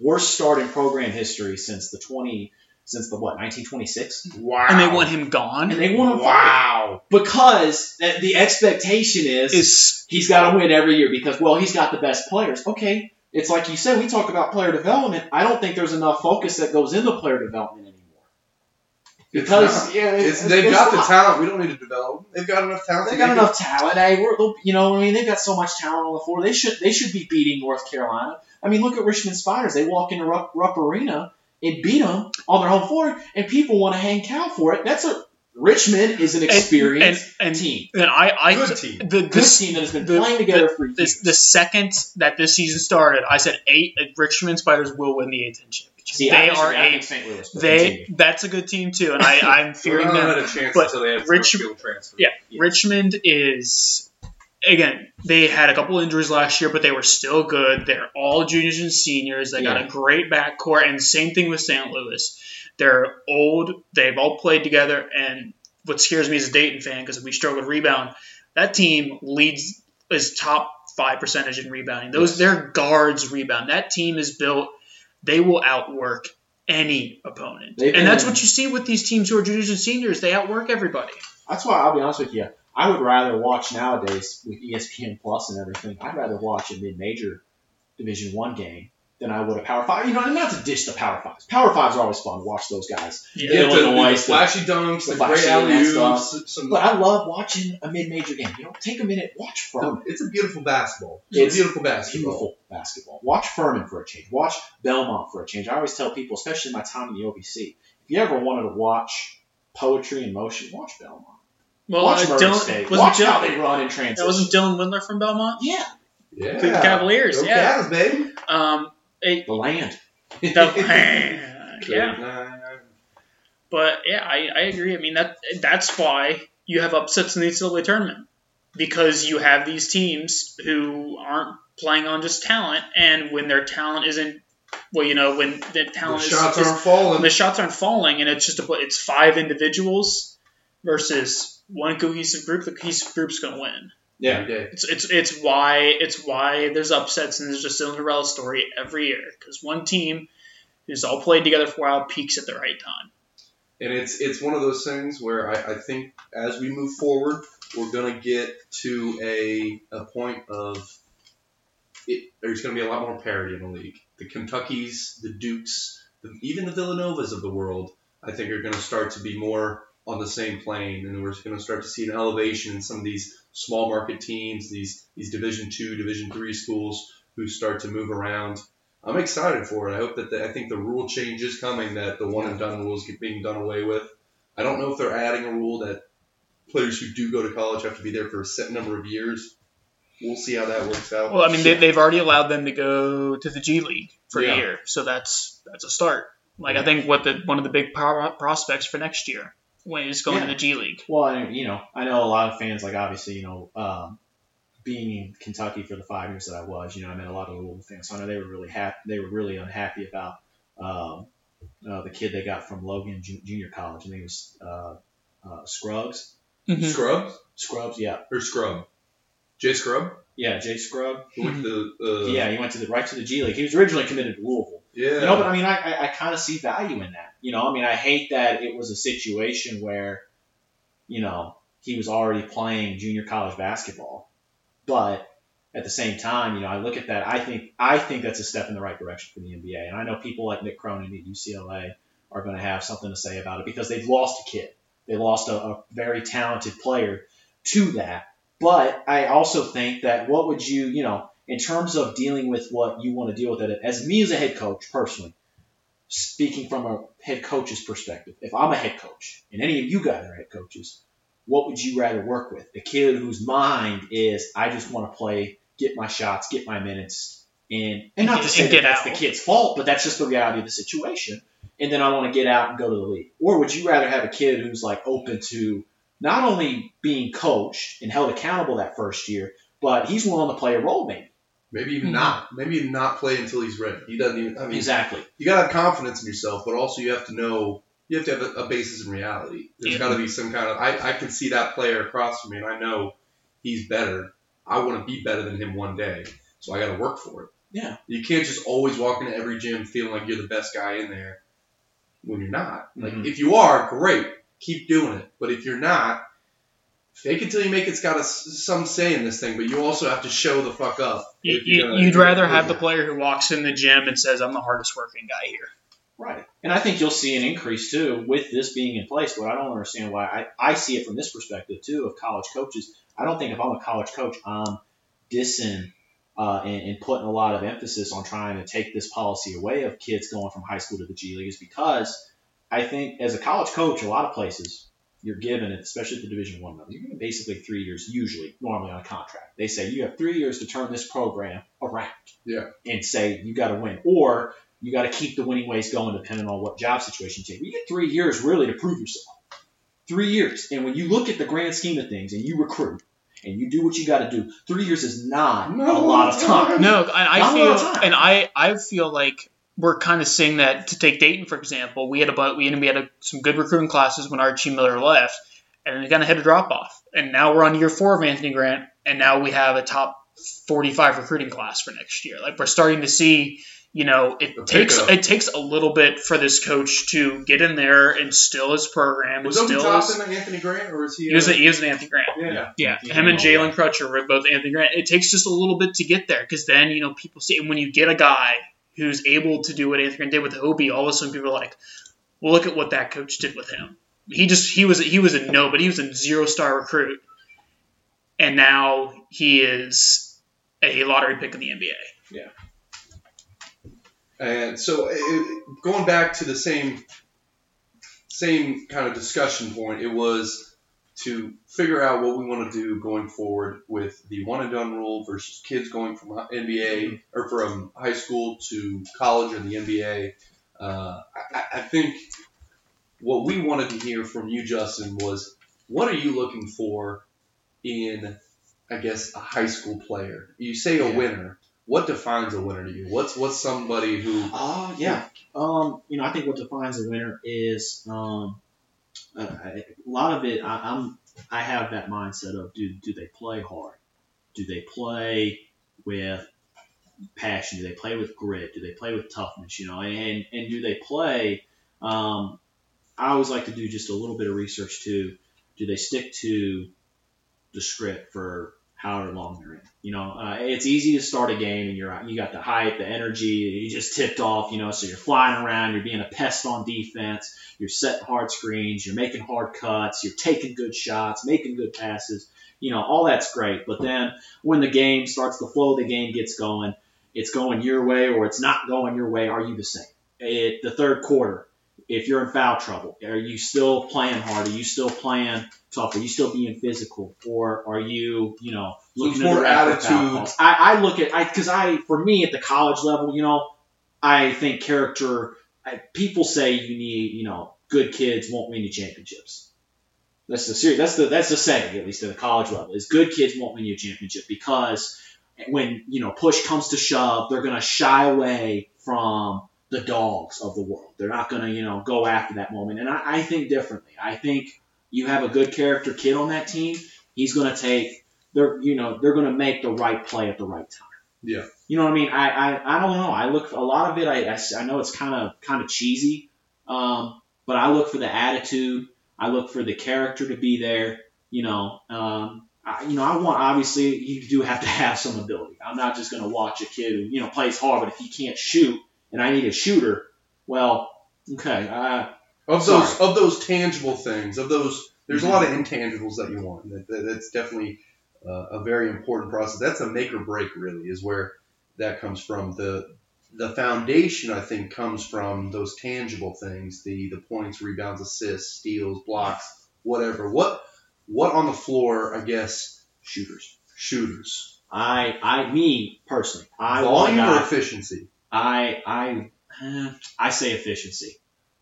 So if Because- he's, if he's only able to hit five threes a game, or let's take this back a little, would you rather have a guy who can hit three threes a game on five attempts, or would you rather have a guy who can hit five game five threes a game on ten attempts? I would take the efficiency over the volume. Um, I would take the first one really Yeah. because you know here's the thing. Okay, sure, that guy takes five. He makes five for He's fifty percent. That's fifty percent. That's still a hell of a percentage. I, I, you know, depending on in terms of what I what I recruit for personally, I think three nowadays is more than two. Mhm. the two big system of in the old school style of bring it up, call a set, get it in the post, and either have that guy go score it or him kick it out for a late contest drive shot. Okay, I've seen the game change now where now you guys got, you know, okay, the second you go under a ball screen, they're pulling it from 40 feet and they're drilling it. You know, that's just the, you know, thank you, Steph Curry, for changing our game. You know, but that's that's the style of play that kids want to play now. And I I want to adapt with those times too. I want kids who, if they're going to come and I want the best out of them, I want them to feel like they can play at that level they want to play at, you know? Because, I mean, think about it. If you're a college kid, and this is what people don't understand at our level, you deal with college kids. So college kids want to do college things. And I give Villanova and Jay Wright all the credit in the world for teaching those kids a stride stop every drive, two feet on every on every drive to the rim, all that stuff. I mean, I, I kudos to him. But I also am a firm believer in I want to recruit a shooter who is more efficient versus more volume. I like to. I, I want as this is me as a, if I'm being a head coach now. I want five shooters on the floor at all times. I want my five man to shoot it. I want my point guard to be able to shoot it because it stretches the floor so Spacing, much. baby. And at the end of the day, you can say what you want. You got to get your guys to play hard. That's the most important thing. Because if, those guys don't play hard, you won't be in a lot of games. Point blank and simple. But you give a guy's foundation to play hard, and then you put an offense on top of that. Good luck. I mean, I'm serious. You know, take your chances. I good luck beating those kind of teams. The teams that play hard on the defensive end and can outscore you too, those are hard teams to beat. And if everybody on that court can shoot it, think about how many teams play with a big man that's got drop coverage nowadays. Yeah. That has a big, sure, you get that big center that weighs 230 and is 6'10. What are you going to do in ball screens? You're going to have him what? Play drop coverage. So what am I going to do? I Shoot. want, a, I want a guy who can Shoot. pop and shoot it. So you want to have the guard get through the screen? Okay, he's going to pop and shoot it. And if anything, he's going to extend your five man out, open up the paint for back doors. That's why I want shooters. So when I go recruiting, I want a guy. If he's not a good shooter, I'm not signing him to a scholarship. Put it like that. At the That's- Division two, that's I'll I'm put him as a walk on. That's what I'm looking not for. signing him if he can't shoot the three. And I Now, think AU to be- coaches will tell you the same. There's something to be said for those glue guys, though. And I'm coming from a glue guy myself. Wasn't a great shooter, but always looking for those rebounds and assists. Man, I go out every YMCA game I play. It's like, all right, boys, y'all are shooting the ball. I got rebounds and assists. All right, that's what I. That's where my my value comes from. Where where do you put that in the in mm-hmm. your realm of recruiting? I'd say if you were doing it from, let's put it like a numbers game. I think if you have, if I'm, if I have seven scholarships to give, I'm going to give six of them to shooters. Yeah. The guy, and at the respective positions. Yeah, yeah, yeah. I'll take a chance on a glue guy. Now I'm not. I don't want more than two or three glue guys. You really can't because I don't. Think I, I think one. You need maybe one at most. At most, two glue guys. Yeah. And preferably, I'd love to. I'd love the uh, glue guy to be a walk. Mm-hmm. because you know. what I mean, I don't know. I think Somebody who tell you comes to mind that, that is uh, the epitome of a glue guy is our boy uh, from Dayton, uh, Mr. Trey Landers, number Yeah. three for the Dayton Flyers last year. The guy got rebounds. The guy got assists. The guy could shoot the ball. He was a three baller. I, I played a couple games with him in the Y.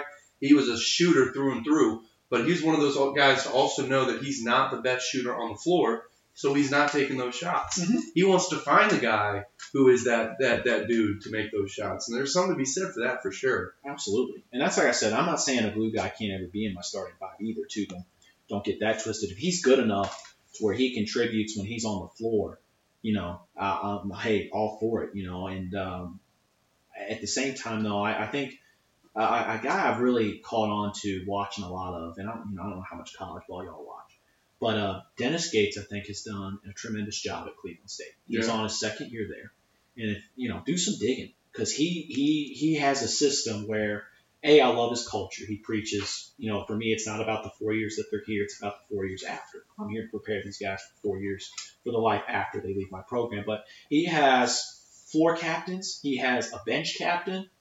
He has an energy captain. I mean, he's got like five guys on his roster that are named captains. But you know, I'm thinking about this. I'm like, man, how cool is that? You got a guy that's really helping promote. You know, I have a role on this team, even if I'm not taking 20 shots a game. And think in college, I think that's huge. And I, I've really become a, a huge fan of watching him and watching them. Is just because I think that goes to show, man. Yeah. I think that that um, you know that's really what we what we were looking to get your perspective from because it's it's so important because we're just some guys sitting on couches drinking beer, watching TV, yelling at us like, "How could you miss that shot?"